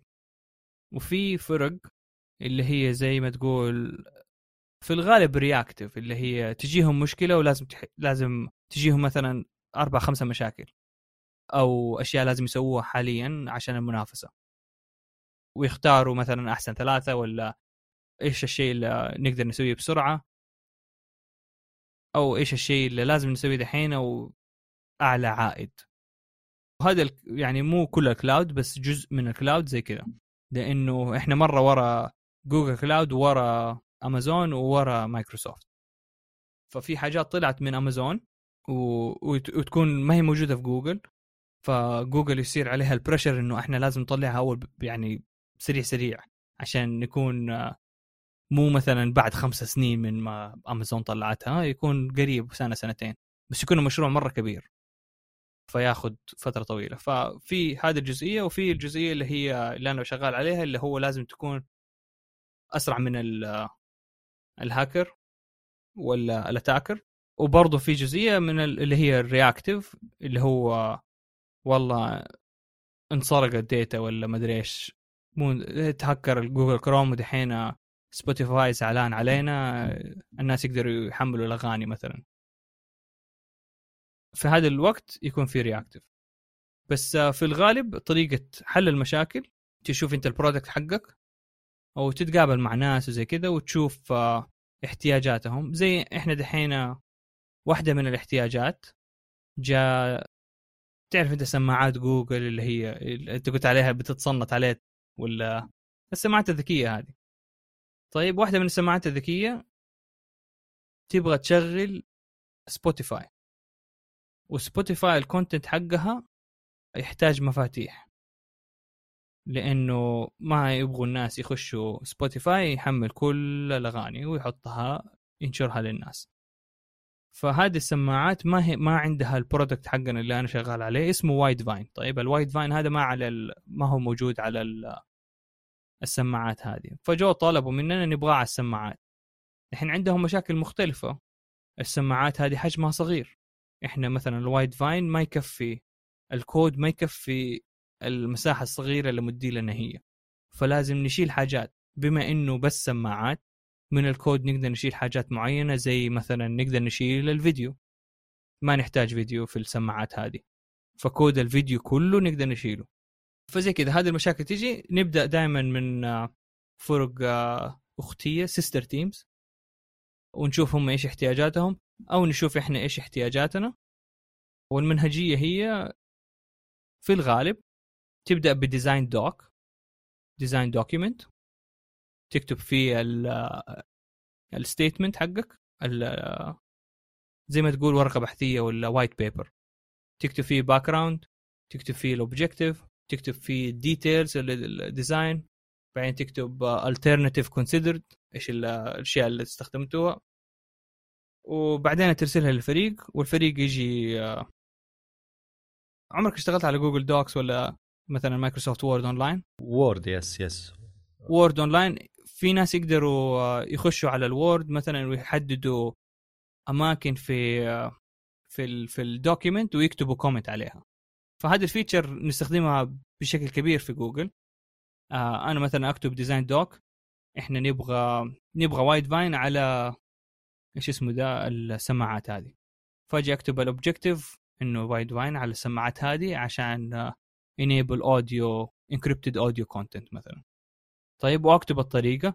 بعدين أكتب المصاعب إنه والله الحجم حقنا مرة كبير لازم نقلله. لازم نشيل دا ودا ودا ودا فيجي بعدين واحد من فريقي يحدد النص اللي لازم نشيل لازم هذا الحجم بالذات مثلا يقول آه هذا الحجم مثلا مستحيل لأنه لازم ندي دا ودا ودا ولا يمدينا نسوي هذا الحجم فكرة حلوة أو إنه شيء يديني مثلا يقول ترى يمديك كمان تشيل هذه الجزئية من الكود لأنه هذه ما نحتاجها للشيء الفلاني. فيديني أفكار وأنا أقعد أضبط في ال document إلى لما يصير ال document ما نقول كامل بس إنه بشكل لائق. وأطلب من أحد يسوي لي review ويسوي لي review من الفريق طبعا ويديني approve مثلا. وخلاص بعد ال approve هذا يكون في وقتها أنا أصلا بكتب كود ولا ببنيه أو أستنى ال document بعدين أبني على كيفك يعني على حسب ال engineer ولا على حسب صعوبة البناء. إذا البناء حياخذ فك... وقت مرة طويل وال design حيتغير مرة كثير يصير مضيعة وقت إنك تبني الكود كامل. فبعد ال design تبني الكود وتديه برضه review ل... لناس من فريقك ولا ناس زي ما تقول مالكين الجزئية من الكود هذا. مثلا إذا كان كودي حيروح في حينحط في محل الكود حق السماعات لازم وأنا حغير أشياء هناك الأشياء اللي أغيرها هناك لازم تصير لها review من الناس المالكين حق السماعات لأن هم المسؤولين على الكود ده.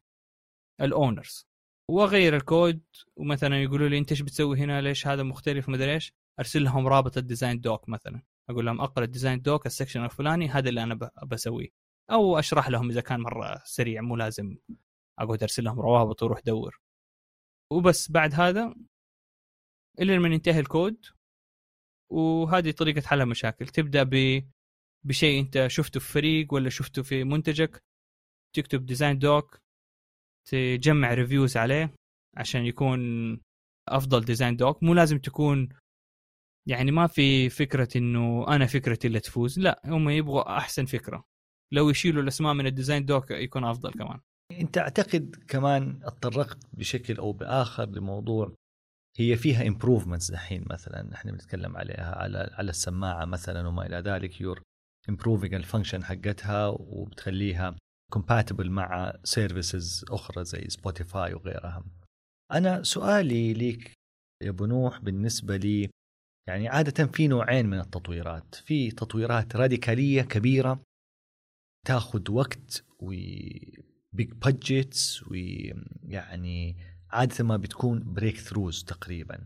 وفي التطويرات الصغيرة التراكمية أو اللي تتسمى الكايزن أو ال small improvements كيف عندكم في جوجل بتجمعوا ما بين الشيئين هذه لأنه الحقيقة الشركات الناجحة هي اللي بتقدر تجمع ما بين ال two methodologies هذه عشان تقدر يعني sustain ال profits حقتها و sustain ال market share حقتها في النهاية ويعني يعني كمان meet ال expectations حقت ال customers أنتوا إيش بتسووا عندكم بالضبط؟ يا أخي أنت فطن والله انت اصلتك في الصميم ترى.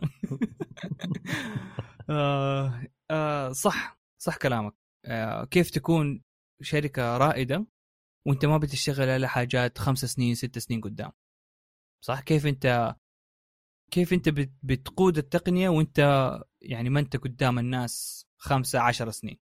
وكلامك سليم 100% أنا من في الفريقين اللي شغال فيه يعني الفريق الأول والفريق الثاني كان دائما في نوعين من ال project ما يكون عندي واحد project يكون عندي نوعين. واحد ما نحتاجه إلا لثلاثة أربع سنين قدام. بس تبدأ تشتغل عليه من دحين. design doc تجمع أفكار شخبط لخبط لكن ما نحتاجه دحين. بس لما تحط في بالك وتفكر فيه وتكتب design doc حتطلع حاجات منه تنفع في يومنا الحالي. دحين في ثلاثة شركات كبيرة آه، ولا ثلاثة products كبيرة اللي هي تسوي لك ال digital rights management Widevine حق جوجل ماسك أغلب السوق. في PlayReady حق مايكروسوفت ينحط على Xbox و Windows وفي FairPlay حق ابل اللي هو على iOS وعلى ال Mac حقهم. وكل واحد له طريقته الخاصة. وانت إنت تخيل نفسك نتفليكس تبي تدعم أنت الثلاث الأشياء هذه. دماغك حيكون يتجنن كل واحد آه، عنده طريقته الخاصة وكل واحد هذا غير حاجة بسيطة تخرب نتفليكس عنده يا الله لازم نكلمهم كيف أنت إيش اللي غيرته لازم نغيره. رجع. فليه خمس سنين قدام نبى نسوي standardization ولا يصير مو open source open standards يصير في طريقة معينة كلنا كل الشركات الكبيرة تتفق عليها. بعدين أنت تسوي شيء الخاص حقك لكن الطريقة ألف باتا لازم هذا لازم هذا لازم هذا. يعني كلهم الثلاثة كلهم بيجيهم أشياء مشفرة وبيفكوا التشفير. فمتفقين على هذا الشيء أقل شيء. لكن كيف تجيب المفاتيح وكيف مدري إيش؟ مختلف. ولا إيش ال functionalities فزي الويب مثلا. الويب دحين كلهم اتفقوا على طريقة معينة كل الناس بيسووا نفس الويب. وسفاري يشتغل Internet Explorer يشتغل كروم يشتغل كل واحد يشتغل لكن ال ال ال website ما يعني ما همه ال browser. في في يعني شوية اختلافات معينة لكن في الغالب كلهم نفس الشيء يعني منصة موحدة. فهذا هو الشغل اللي بعد أربع سنين ولا خمس سنين نبغى نسويه يصير open uh, standards بين الشركات كلها. digital rights management يمكن كمان يدخل فيه ديزني ولا ندخل فيه إيش الاستوديو يبغى لأنه هو في النهاية هذه الحماية كلها عشان الاستوديو يدينا صلاحية إنه نسوي streaming لهذه الحاجات. ولا حيقول لك أنا أرجع DVDs إذا أنتوا ما هو ما هو secure وإذا أنا حطيت فيلمي ينسرق على طول. حقول لا خلاص أخليه بس في السينما. فزي كذا تجمع تجمع بين الحاجتين. وهذه ال open standards تطلع منها مثلا لو فكرنا دحين فيها تطلع منها أشياء صغيرة نقدر نشتغل عليها الآن الآن وتفيدنا الآن. لكن في النهاية تكون منظومة كبيرة. آه مو منظومة تنحط لي project كبير. يعني في vision بعدين. مصادر الأفكار عندكم في أنت دوبك تقول أحيانا ال competition هي بتفرض عليكم إنه you have to match their products أو تقدموا services بتقدم نفس ال value اللي بيقدموها ال competition أو عفوا نفس ال function خلينا نقول مو نفس ال value أيضا في أنتم نفسكم كمصدر للأفكار وما إلى ذلك. وأيضا العملاء أو ال end users كيف بتقدروا تستخدموا الثلاثة هذه أو خليني أركز فقط على موضوع الأفكار اللي بتجي من ال end users how do you و how لأي درجة جدية تعاملكم مع هذه الأفكار اللي بتجي من من ال customers هو طبعا الأول والأخير ال customer طيب ال customer 100% يعني لو في ال competitor سوى شيء وشايفين إنه ال customers ما راحوا له ما حنبني. ما حنضيع وقتنا فيه. فال customer أول شيء. آه لكن الأفكار طبعا آه تيجي جوجل عندها مرة يعني. مو أحس إنه تكبر لكن إنه عندها pride إنه أنا اللي أسوي شيء خاص بي زي ابل ابل ما تقلد ابل تسوي. فجوجل تحاول إنها ما تقلد بس في النهاية في بعض ال products واضح إنها بتقلد حاجة لكن ما تنجح. يعني ما تركب معاهم زي الناس. زي جوجل بلس جوجل بلس قالوا لا إحنا خاص و circles وما circles لكن هو كان direct competition لفيسبوك وما نجح. بالفلسفة الزايدة وزي كذا. مصدر الأفكار في الغالب يطلع من آه، مو من ال customer من الموظف نفسه ولا من الفريق نفسه. السبب هو الدافع المادي ولا الدافع ال promotion لأنه أنت تبي تكون عندك أكبر impact ولازم تطلع حاجات جديدة increase your impact يعني اللي أنت بنيت حاجة وصار لها adoption ولا صار لها حاجة من الصفر تقدر أنت تحط إنه أنا سويتها من الصفر ك leadership وفتحت مو مو يعني زي ما تقول وظائف. كترت وظائف في فريقي. صار عندهم شغلة ولا هدف معين وهذا الهدف يعني حيساعد جوجل في كذا وكذا وكذا. والله شوف أنت قلت كلمة أنا معليش بس يعني ما أوافقك فيها اللي هي موضوع مثلا ال pride حق ابل وإنهم ما يقلدوا أحد. في misconception بالنسبة لأبل إنه على سبيل المثال إنه هي أول من اخترع مثلا الايبود حقهم هو أول MP3 player مثلا أو إنهم أول تابلت كان الايباد أو أول smartphone هو الايفون بينما على أرض الواقع ترى قبل الايبود كان في سوني عندهم MP3 player قبل آه، الايفون كان في بلاك بيري كان يعتبر smartphone قبل الآيباد كان في تابلتات موجودة في ال market ويعني حتى ستيف جوبز لما كانوا بيختاروا كان قدامهم عدة خيارات من ال tablets وكانوا بيختاروا والله which one is closer to their design. فأنا أعتقد إنه في صورة مغلوطة. هم شوف هم شاطرين إنه they revolutionize ال product هذه. و okay ال touch screen كالآيفون وإنه ما فيش buttons وما إلى ذلك. okay أنا معك في هذه الحكاية لكن ما فيش منتج نقول والله هذا المنتج هو حق أبل ما حد سبقهم فيه من الأساس. فهذه ال misconceptions ترى يحتاج لها هم عندهم smart marketing طبعا فظيع جدا وهو اللي بيخلي كده الصورة الذهنيه في مخيلة المستهلكين إنه ترى هم أول MP3 player أو أول ايباد ايبود في العالم هو حق أبل. بينما لا في قبلهم سوني في قبلهم بلاك بيري في قبلهم تابلتات فيعني هذه بس النقطة يعني كذا ملاحظة جانبية كذا على قولهم side note لأنه أنا ماني من أحيانا كذا لا نعطي الشركات أكبر من حجمها في هذه النقطة إنه لا هم مبدعين وإلى ذلك وما حد سبقهم على هذا الشيء قبلهم. وأنا فعليا ما أدري قد أكون مخطئ. أنا أشوف إنه ابل بتواجه challenges كبيرة أعتقد في ال market حاليا لأنه ماني شايف في breakthroughs ماني شايف في revolution حقيقية في ال في ال product mix حقهم أو حتى يعني في ال functionalities طيب أنا أوافقك على على. مو التقليد. أنا لما قلت إنه لما ابل تسوي حاجة تسوي تسويها بطريقتها الخاصة آه لسه أنا لسه مؤمن بهذه الفكرة. يعني حتى لو كان تابلت حتى لو كان ايفون ولا ايبود تسويها بطريقتها الخاصة. ما أي شركة ترى تسوي حاجة حاليا مستحيل نقول إنه ما هي مبنية على حاجة تانية. بس آه ال iPod حق آه قول لي iPod تقدر تخمس الطارة بي كذا. هو الطارة هذه الطارة هي. هم هم ال selling point حقهم وال marketing كان على الطارة هذه فقط. غير كذا هو MP3 player في النهاية. يعني مساكين سوني شغالين ودي digitize أظن حجمه حجمه كمان كان رهيب.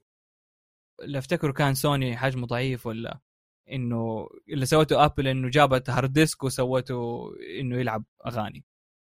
بس ما أتفق معاك إنه حاليا إنه ما في شيء revolution ال revolution M1 إنه حطوا حطوا ال RAM وال GPU وال processor كلها في شريحة واحدة وما تقدر تغلب ما تقدر تغلب الطاقة ولا السرعة بالأجهزة العادية دحين. مستحيل. لازم تقلد ابل interesting طيب وك products هل تشوف في products كذا جديدة أو حاجة مثلا معينة آه، في في ال pipeline حقهم؟ ما هي موجودة أو شيء out of the box ما أدري إذا أتمنى أتمنى منهم إنه يسووا سيرفرات آه لكن ما أتوقع إنه يسووا ابدا. بس آه دحين السيرفرات حقت امازون حقت مايكروسوفت حقت جوجل كلها تجميعية. يعني نجمع من انفيديا نجمع من انتل نجمع من AMD ونحطها سوا. آه تحتاج طاقة كبيرة بطيئة لأنه كل جهاز لحاله موصل ب موصل ب motherboard على على عكس الماك اللي هو ال M1 الجديد motherboard واحد موصل كل شيء به الطاقة مرة قليلة اللي تستخدمها. فتخيل لو هذه السيرفرات استبدلت بشيء زي M1 الحجم مرة صغير تقدر تحط سيرفرات أكثر بكثير. التبريد ما حتحتاج تبريد قد كذا. والسرعة حتكون مرة مضاعفة. فحتكون نقلة نوعيه لو كانت السيرفرات يعني زي M1 لكن ما أدري إذا إحنا حاليا جاهزين.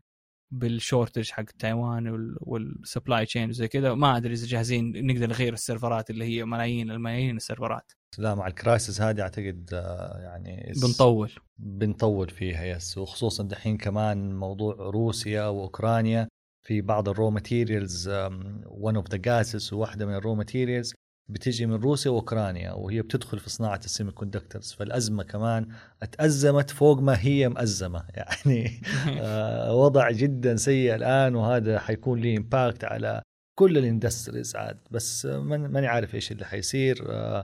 very volatile اعتقد market دحين. طيب إحنا في الجزء الأخير من اللقاء الرائع هذا يعني يعني ترى شوف الحديث مرة ما يمل معك والله فراس ودحين أعتقد داخلين على ساعتين تقريبا. نبغى نتكلم على في يعني زي القمر القمر إحنا بنشوف الجانب المشرق أنا؟ منه. أنت القمر طبعا. ما في حارجع حارجع لك كيف. وفي وفي الجانب المظلم من القمر تمام؟ فخلينا نبدأ نبى نعرف إيش الجانب المظلم لجوجل وبعدين ابى أسألك على الجانب المظلم في حياة المبرمجين بين قوسين في رأس القمر. طيب آه، الجانب المظلم في جوجل. أنا أظن انه قلت شوية منه. اللي هو انت تكون above average طول حياتك وبعدين تبدأ جوجل وانت ما انت ما انت above average بتحسسك بكذا امبوستر سيندروم في imposter syndrome وفي لازم أحد يكون below average آه ومشكلة اللي يصير يحس إنه below average ولا average يصير يدي شغل أكثر. في كثير موظفين يشتغلوا weekends ويصير هذا ال normal يعني أنا دحين مثلا لو أدوني مثلا ثلاثة task ات. طيب ثلاثة task ات medium خلصتها في شهر لأني اشتغلت weekends حيقولوا أوه فراس يخلص ثلاثة task ات medium في شهر. فنديله ثلاثة task ات تانية. بس أنا اشتغلت weekend عشان أبان إني آه إني above average فاهم؟ ما قلت لهم اني أنا اشتغلت weekend بس اشتغلت weekend فثلاثة task ات. آه يصير بعدين أربع task ات خمسة task ات. يصير أنا ما أقدر أواصل. آه، يصير فجأة بعد سنة سنتين أقول لهم أنا ما أقدر لازم أسوي بس task ين يقولوا لي بس أنت بتسوي خمسة وهذا يعني أنت underperforming دحين بالنسبة لهم. فهذه هذه واحدة من المساوئ. والله شوف هذا أنا ما احسها يا فراس هذه فقط بس في جوجل يعني ما هي حصرية على جوجل. أنا أعتقد إنها بتحصل في كل ال organizations وهي معضلة يعني rabbit hole في النهاية. أنت ما أنت عارف. أنت كموظف you wanna prove your uh, viability و how important you are و your capabilities. وفي نفس الوقت هم they are missing the whole picture. إنه بس في نفس الوقت أنت لازم تقول إنه ترى I'm working كمان خارج نطاق العمل عشان أخلص الأمور هذه. فمش يعني you have to know when to say no. تمام؟ يعني ممكن لما خلاص مش تستنى بعد سنتين لما they double ال tasks عليك و you break down وتنهار وت يعني تكون في مرحلة ما هي حلوة. بعدين وقتها تقول والله لا ترى هذا الموضوع over بالنسبة لي. بس هي المشكلة طيب خلينا نقول إنه قلت no حلو؟ المشكلة غيري حيقول إيوه. وبعدين في النهاية ال buckets هذه لما يجي الترصيص أنا حط رأس فين؟ حط رأس اي yes yes إنت إيش بتسوي؟ طيب practically إيش بتسوي؟ أنا ال solution أدور على الفريق اللي ما في له هذا ال toxic environment أشوف الفريق اللي فيه له senior engineers أكثر يكون خلاص يعني وصلوا مرحلة إنه ما بثبت نفسي. ما عندي شيء أثبت نفسي إني أشتغل weekend طول الوقت.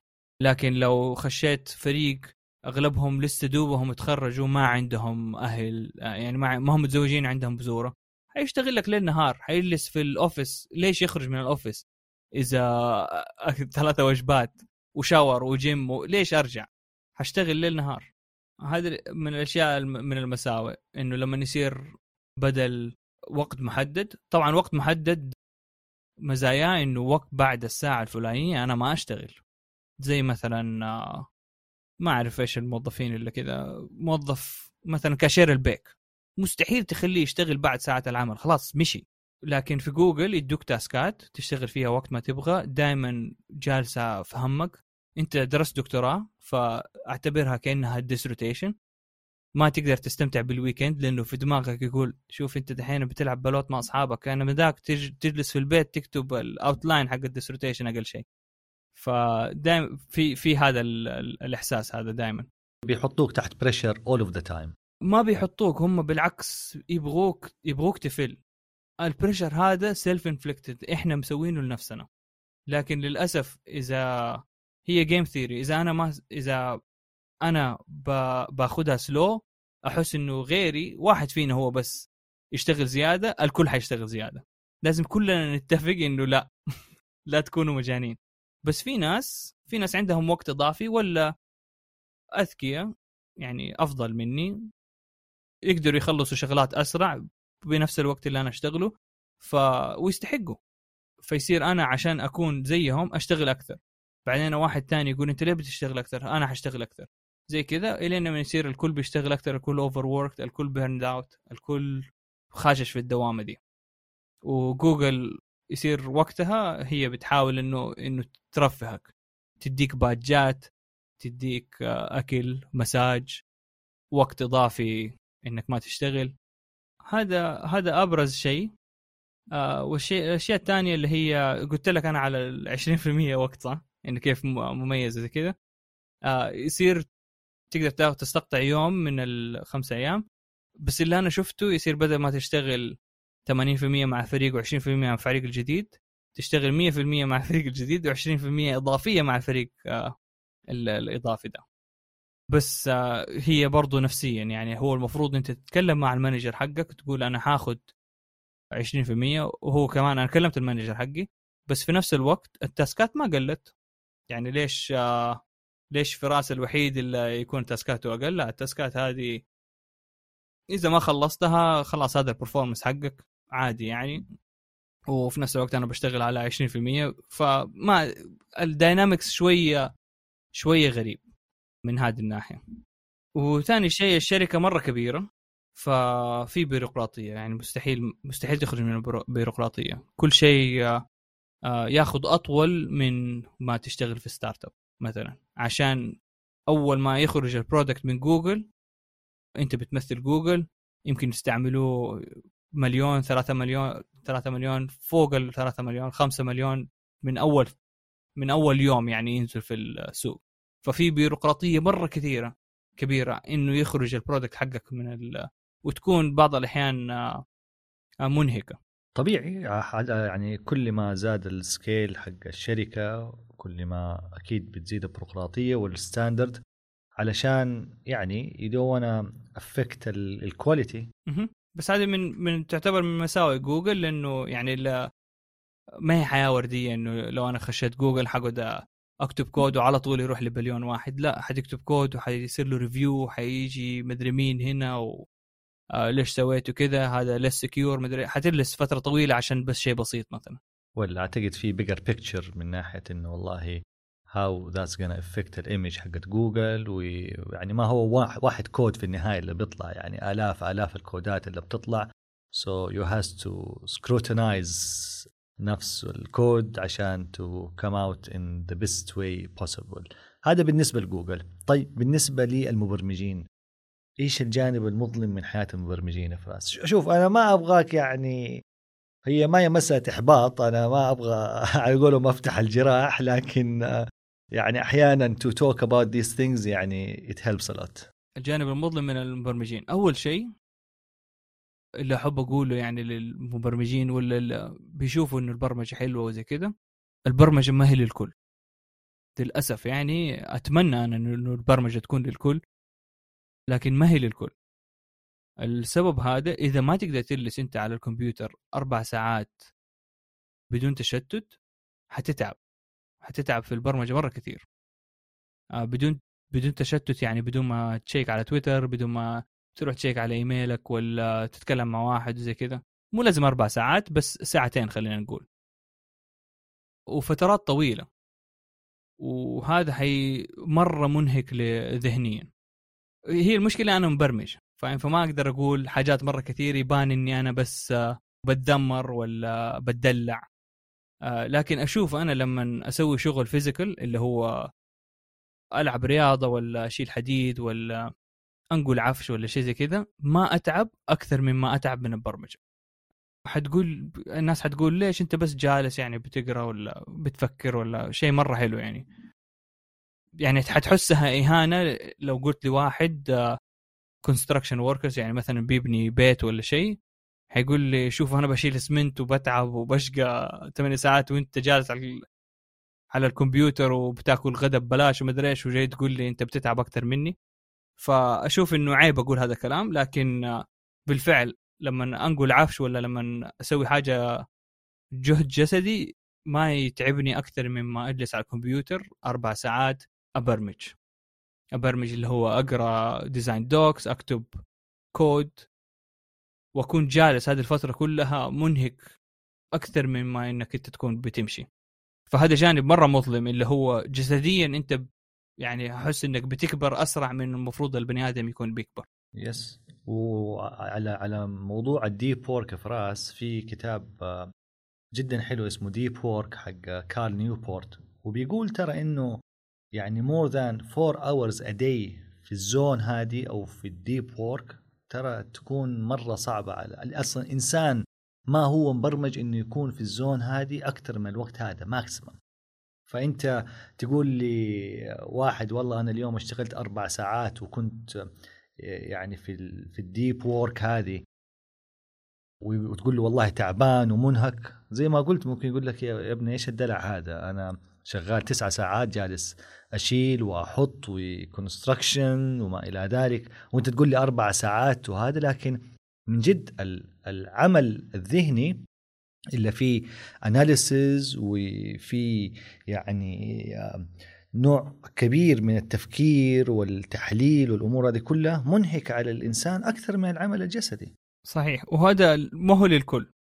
هو للأسف مو للأسف يعني لو كان البرمجة ولا شغل المبرمج ما هو شيء مسوى قلوب بالشكل الحالي ورواتب عالية وزي كذا كان سهل الكلام عليه كان سهل أقول إنه ما هو للكل لا تخش برمجة لو أنت ما عندك هذه الستامنا يس السمات والستامنا هذه إنك تقدر آه، عندك لياقه لياقه ذهنية. بالضبط لو ما عندك هذه السمات لا تخش ولا تتعب نفسك خش حاجة تانية. لكن آه، حيبان إنه كأنه لا لا تخش هذه الوظيفة وزي ما تقول ال white collar روح شيء ثاني روح كاشير روح آه آه شو اسمه ذا قطاع التجزئة ولا what لكن هي فعليا ما هي للكل وما أدري كيف ما أدري كيف تدرب البني آدم إنه يصير مبرمج من من الثانوية ولا الجامعة ولا شيء زي كذا. فالجانب المظلم جانب جسدي وثاني شيء في كثير آه التعلم المستمر. هو طبعا حلو لكن آه بشكل مفرط في التقنية.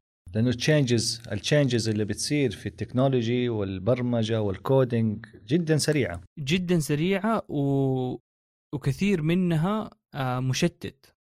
يعني change وكان ما له داعي يكون إنه change وأغلبها في الويب أغلبها في الويب آه، تتغير كثير تتغير التقنية و وشيء منهك إنك أنت تكون يعني تكون مثلا شغال على حاجة آه، بنيت خبرة ثلاث سنين طلعت حاجة جديدة وخلاص الناس كلها قلبت على الحاجة الجديده دي. يصير آه، طبعا اللي فاهم يفهم إنك أنت اشتغلت ثلاث سنين في حاجة مختلفة لكن برضه في حاجات تقدر تنقلها من خبرتك السابقة للخبرة الجديدة. لكن في ناس يقولوا آه، ولا التوظيف يقول لك لا إحنا نبغى في الشيء الجديد هذه خبرة ثلاث سنين مثلا. بس أنت تكون مثلا شغال عشر سنين في حاجة معينة وتجي تبي تغير الشركة يقولوا لك آه، لا إحنا نبغى في الشيء الجديد هذا اللي اللي دوبه نازل نبغى ثلاث سنين خبرة ويكون مثلا هو نازل أربع سنين وأنت ما كان عندك وقت إنك تقعد تتعلم كل هذه الحاجات. فجانب مظلم من التغيير المستمر هذا بشكل فظيع. والله شوف هو to certain extent أعتقد موضوع وظائف كثيرة أو ومهن كثيرة فيها لازم ضروري إنك تطور نفسك باستمرار. قد يكون ال pace حق البرمجة وما إلى ذلك قد يكون أسرع لكنه أعتقد must في أشياء جدا كثيرة وكثير من التخصصات. وإحنا دائما بنقول إنه ترى you have to acquire دائما new skills باستمرار علشان يعني يكون لك حاجة في السوق ويكون عندك competitive advantage في النهاية مقارنة بالآخرين. لكن يعني اللي ما عنده القدرة إنه يستمر في هذا ال rhythm من التطوير المستمر أعتقد حيتعب في أشياء جدا كثيرة مش فقط في البرمجة. ولازم تكون يعني لازم تكون نوعا ما تحب البرمجة ولا تحب تقرأ عن هذه الحاجات ولا حيفوتك القطار. يعني حتبدأ برمجة والقطار حيتغير وانت حتكون جالس في القطار القديم. فلازم لازم تكون عند يكون عندك مو ما بقول شغف لأنه شغف كلمة مرة كبيرة. يمديك تقسم حياتك يكون في شغف تاني ومثلا البرمجة بس شغل. لكن في الغالب اللي اللي بيمشوا ولا بيستمروا اللي يكون عندهم شغف كبير. على عكس الوظائف الثانية اللي هي يمديك تقسمها يكون مو شغف ويكون يعني عندك حياة خاصة. أنا أفتكر في واحدة من حلقات البودكاست حقتك أنا طبعا نسيت إنه يعني أعرف أو خلال تعريفي بيك انه أقول إنك podcaster. ما شاء الله أنت عندك بودكاست دار كثيم ولا لا؟ أنت وزميلك سيف الحارثي. Dark Theme Dark Theme Dark Theme Dark Theme هو دا هو هي كلمتين لكن آه، خلينا كلمه واحدة يا أخي ففي ناس يحسبوها دار كثيم يعني زي أنا طيب طيب شوف أنا البودكاست حقي اسمه Side Doz وكاتبه Side Doz بالإنجليزي. فأنا أتوقع أحسن لكم إنكم تكتبوا Dark Theme بالإنجليزي لأنه أنا دحين كذا I mispronounced احسب دار كثيم. مو جالس أسأل نفسي مين كثيم هذا إلا داخل على الدار حقته. فلازم لا يبغى لكم rebranding يا سيد في البودكاست لا حقكم. إحنا مبسوطين. مبسوطين بال confusion هذا لأنه دحين آه جماهيرنا آه صار اسمهم آل كثيم. أوه آل كثيم؟ على أساس إنه في واحد اسمه كثيم فسويتوها أيوه. دحين آل كثيم. أقول وإحنا نتكلم في داره في داره لا لا لا. أشوف يعني كمختص marketing أقول لكم لا لا. عندكم في conflict كبير بين ال brand name وبين اللي بتسووه في حياتكم. يعني أنا حسبتها قهوة في الخط السريع دار كثيم. يعني ادخل واتقهوى عندنا. حياك الله في دار كثيم. هي هي الفكرة إنه Dark Theme الجانب المظلم لأنه كمان المبرمجين يحبوا ال dark theme في كل مكان. في سوداوية في المبرمجين قصدك ولا إيه؟ آه لا يحبوا ما أدري كذا أنت شفت كيف البرمجة دائما تكون آه، في مكان مظلم آه، يستخدموا شيء اسمه ال terminal اللي هي زي ما تقول ال console حق الكمبيوتر ما هي ما هي زي ال Windows.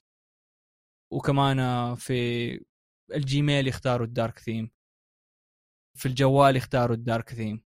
آخر سؤال في هذه الحلقة الجدا رائعه الحقيقة اللي لا تمل. أبغاك تعطيني كذا شوية tips ونصائح للشباب اللي ودهم يدخلوا آه، في مجال أو يشتغلوا في شركات تكنولوجيا عالمية. إيش ال advan ال advices اللي تعطيهم إياها؟ وشوية كذا على قولهم معلومات ممكن تفيدهم. طيب أول advice ما هو مستحيل. يعني يمكن يكون يعني كذا الخوف ولا الرهبة إنه كيف كيف كيف آه، حروح جوجل ولا كيف حروح هذه الشركة الفلانية؟ لكن لا تخاف أول شيء جوجل جاي الرياض. ف في إذا كنت بتجلس في السعودية في حيكون في الرياض إن شاء الله. ما أدري إذا حيكون في مكتب هندسة ولا المهم آه، أول شيء إنه ما هي مستحيلة. ثاني شيء لا تركز على ال hype طنش ال hype أي hype طنشه. لأنه في الغالب هبة وتروح. ركز على الأساسيات. ركز على الأشياء اللي, جلست سنين وسنين وما تغيرت. لما مثلا تروح الجامعة وتقول المحتوى حق الدكتور ترى من عام 2003 ومدري إيش اسمع أسمع المحتوى. لا تقول لا تطنش المحتوى عشانه قديم. خذ المفيد منه في أساسيات ما تتغير آه، مع مرور السنين. هذا اللي أنت تحتاج تقويه في في بدايتك. والشيء الثاني لا تدور على الشهادات ولا الاختصاص من بدري لأنه المجال مرة واسع. البكالوريوس والثانوية لتوسيع مداركك مو للتخصص. يعني ما في أحد يجي يقول لك من مثلا من المتوسطة أنا خلاص حخش ذكاء اصطناعي ويصير ثالثة متوسطة أولى ثانوي ثانية ثانوي كله ذكاء اصطناعي ذكاء اصطناعي ذكاء. مستحيل أنت من المتوسطة تعرف بالضبط أنت إيش تبغى. أحس إنه يتغير مع الزمن. حتى في الجامعة بكالوريوس أحس برضه يتغير وحتى بعد بعد العمل. تيجي كده فترة أنت تعرف أنت إيش تبغى بالضبط وتستمر فيه. لكن قبل ما تيجي هذيك الفترة وسع مداركك أقرأ في كل شيء وأبتعد عن ال hypes يعني مو أي hype تطلع تقرأ فيها وتتعلمها وهذا. نصائح جدا حلوة. بس كمان جدا مهم يعني الحقيقة أنت اللي قلته موضوع إنه لا تستعجل في اختيار التخصص من مرحلة مبكرة لأنه الأشياء دائما تتغير باستمرار وأنت ما أنت شايف ال real picture في هذه التخصصات. فيمكن your personality وشخصيتك وحياتك it doesn't fit هذا التخصص اللي أنت تبغاه. فانتظر بس جهز نفسك إنك تكون عندك البرود نوليج عشان تكون عندك خيارات أكبر وفي النهاية يوم ما يوقع اختيارك سواء في نهاية مرحلة الثانوية أو خلال مرحلة الثانوية تكون يعني جاهز وعندك تصور أكبر. وفي النهاية دائما أنا أقول للشباب أسأل وأسأل وأسأل ويعني أحتك بالمختصين الناس اللي موجودين في هذا المجال. شوف حياتهم شوف إيش يقولوا لك إيش ينصحوك وحاول إنك يعني لا تكون تقليدي ولا تقلد الناس. مو عشان معجب بشخصية فلان معين تقوم والله أنا بتخصص زيه أو ما إلى ذلك. الحياة ما هي زي كذا. دائما في تشوف الناس بشخصية معينة لكن إيش وراء الضحكة هذه؟ بتلاقي في جبال من الهموم والتعب والكفاح وما إلى ذلك. لازم الناس تأخذ بالهم من النقاط هذه. أتفق معك أتفق. طيب شوف عندنا في عادة في البودكاست آه نطلب من الضيف إنه يعمل لنا recommendation على كتاب قرأه وعجبه سواء كان في تخصصك أو في غير تخصصك. إيش من أحلى الكتب اللي قريتها فراس وتنصحنا فيها؟ طيب كتاب The Medical Detectives by Berton Roueché الكتاب آه، يتكلم عن آه، عن آه، شخص كان شغال في في infection disease كذا مركز مركز زي فاوتشي. تعرف فاوتشي دحين؟ فاظن Center of Disease Control ولا حاجة زي كذا المهم وتجي له شو اسمه مشاكل ولا يعني حالات غريبة جدا والحالات الغريبة دي يحاولوا يكتشفوا آه، إيش المرض ولا من فين بدأ المرض ويحاولوا يمنعوه من الانتشار. فمرة ساعدني الكتاب على الطرق المتبعة أقدر أستخدمها في اكتشاف فين مثلا الكود خرب ولا فين آه، إذا كان في بق في الكود فين ممكن يكون البق بدل ما مثلا أعالج ال... الأعراض أعالج المشكلة الرئيسية. فالكتاب مرة عجبني. حلو. يعني كأنك تعلمت منهجية التقصي والتحقيق يعني كذا بطريقة ممنهجه وساعدتك في في ال coding وفي شغلك. وال... والكتاب حلو عشان كذا بقول يعني ما هو في في كتب تانية عن ال... عن الشيء هذا بس مرة تقنية ومرة جافة. بس هذا الكتاب قصص واقعية. okay. وهو based on true story ولا fictional الكتاب أيوه هذا ما أدري إذا autobiography يعني هذا هو الشخص آه، أتوقع هو autobiography يعني هو اللي كاتب قصص مرت عليه وهو كان بيشتغل كرئيس آه، الجهة ذيك. حلو interesting interesting إن شاء الله نحصل على الكتاب هذا وأكيد حيساعد لأنه نقطة جدا مهمة قلتها إنه غلط. كثير من الناس بتلاقيهم بيعالجوا الأعراض لكن ما بيعالجوا مصدر المشكلة. وعشان كذا دائما بتستمر المشاكل عندهم وهذه في ال problem solving عندهم ال methodology حقت ال problem solving ما بيوصلوا لمصدر المشكلة من جذورها علشان ما ترجع وتتكرر. فأعتقد هذه يعني one of the main points في الكتاب. طيب حبيبي فراس أنا أعتقد أنه طولنا عليك وسامحنا أنه طولنا عليك لكن الحقيقة كان وقت جدا ممتع والحديث معك لا يمل. أنا أحب أنه أشكرك جزيل الشكر. على تواجدك معنا اليوم في بودكاست سايدوز وكانت حلقة ملهمة رائعة من أجمل الحلقات اللي سجلتها الحقيقة ومن أجمل الشخصيات اللي ممكن تمر عليك. والله استمتعت أنا بال... بلقائك. شكرا إنك لقيتني. أنا ما كنت أعرف إنه في أحد جميل زيك دكتور جميل. حبيب قلبي فشكرا ان لقيتني. ودحين يعني عندي عندي أحد أعرفه في جده لما أرجع أزورك إن شاء الله. الله يحفظك يا أبو نوح شكرا لك ويعطيك ألف عافية في أمان الله. في نهاية الحلقة ما يحتاج أوصيكم. لو عجبكم المحتوى شاركوه مع أهلكم وأصدقائكم ومعارفكم عشان تعم الفائدة. واترك تعليقا في أسفل الحلقة لو لديك أي ملاحظات أو أي إضافات تحب تضيفها ولا تنسى تقيم الحلقة من خمس نجوم وتشترك في القناة عشان يوصل لك كل جديد بحول الله. في الختام أشكركم على حسن وطيب استماعكم وصائكم وأترككم في رعاية الله ونشوفكم في الحلقة القادمة من بودكاست سايدوز. فمان الله.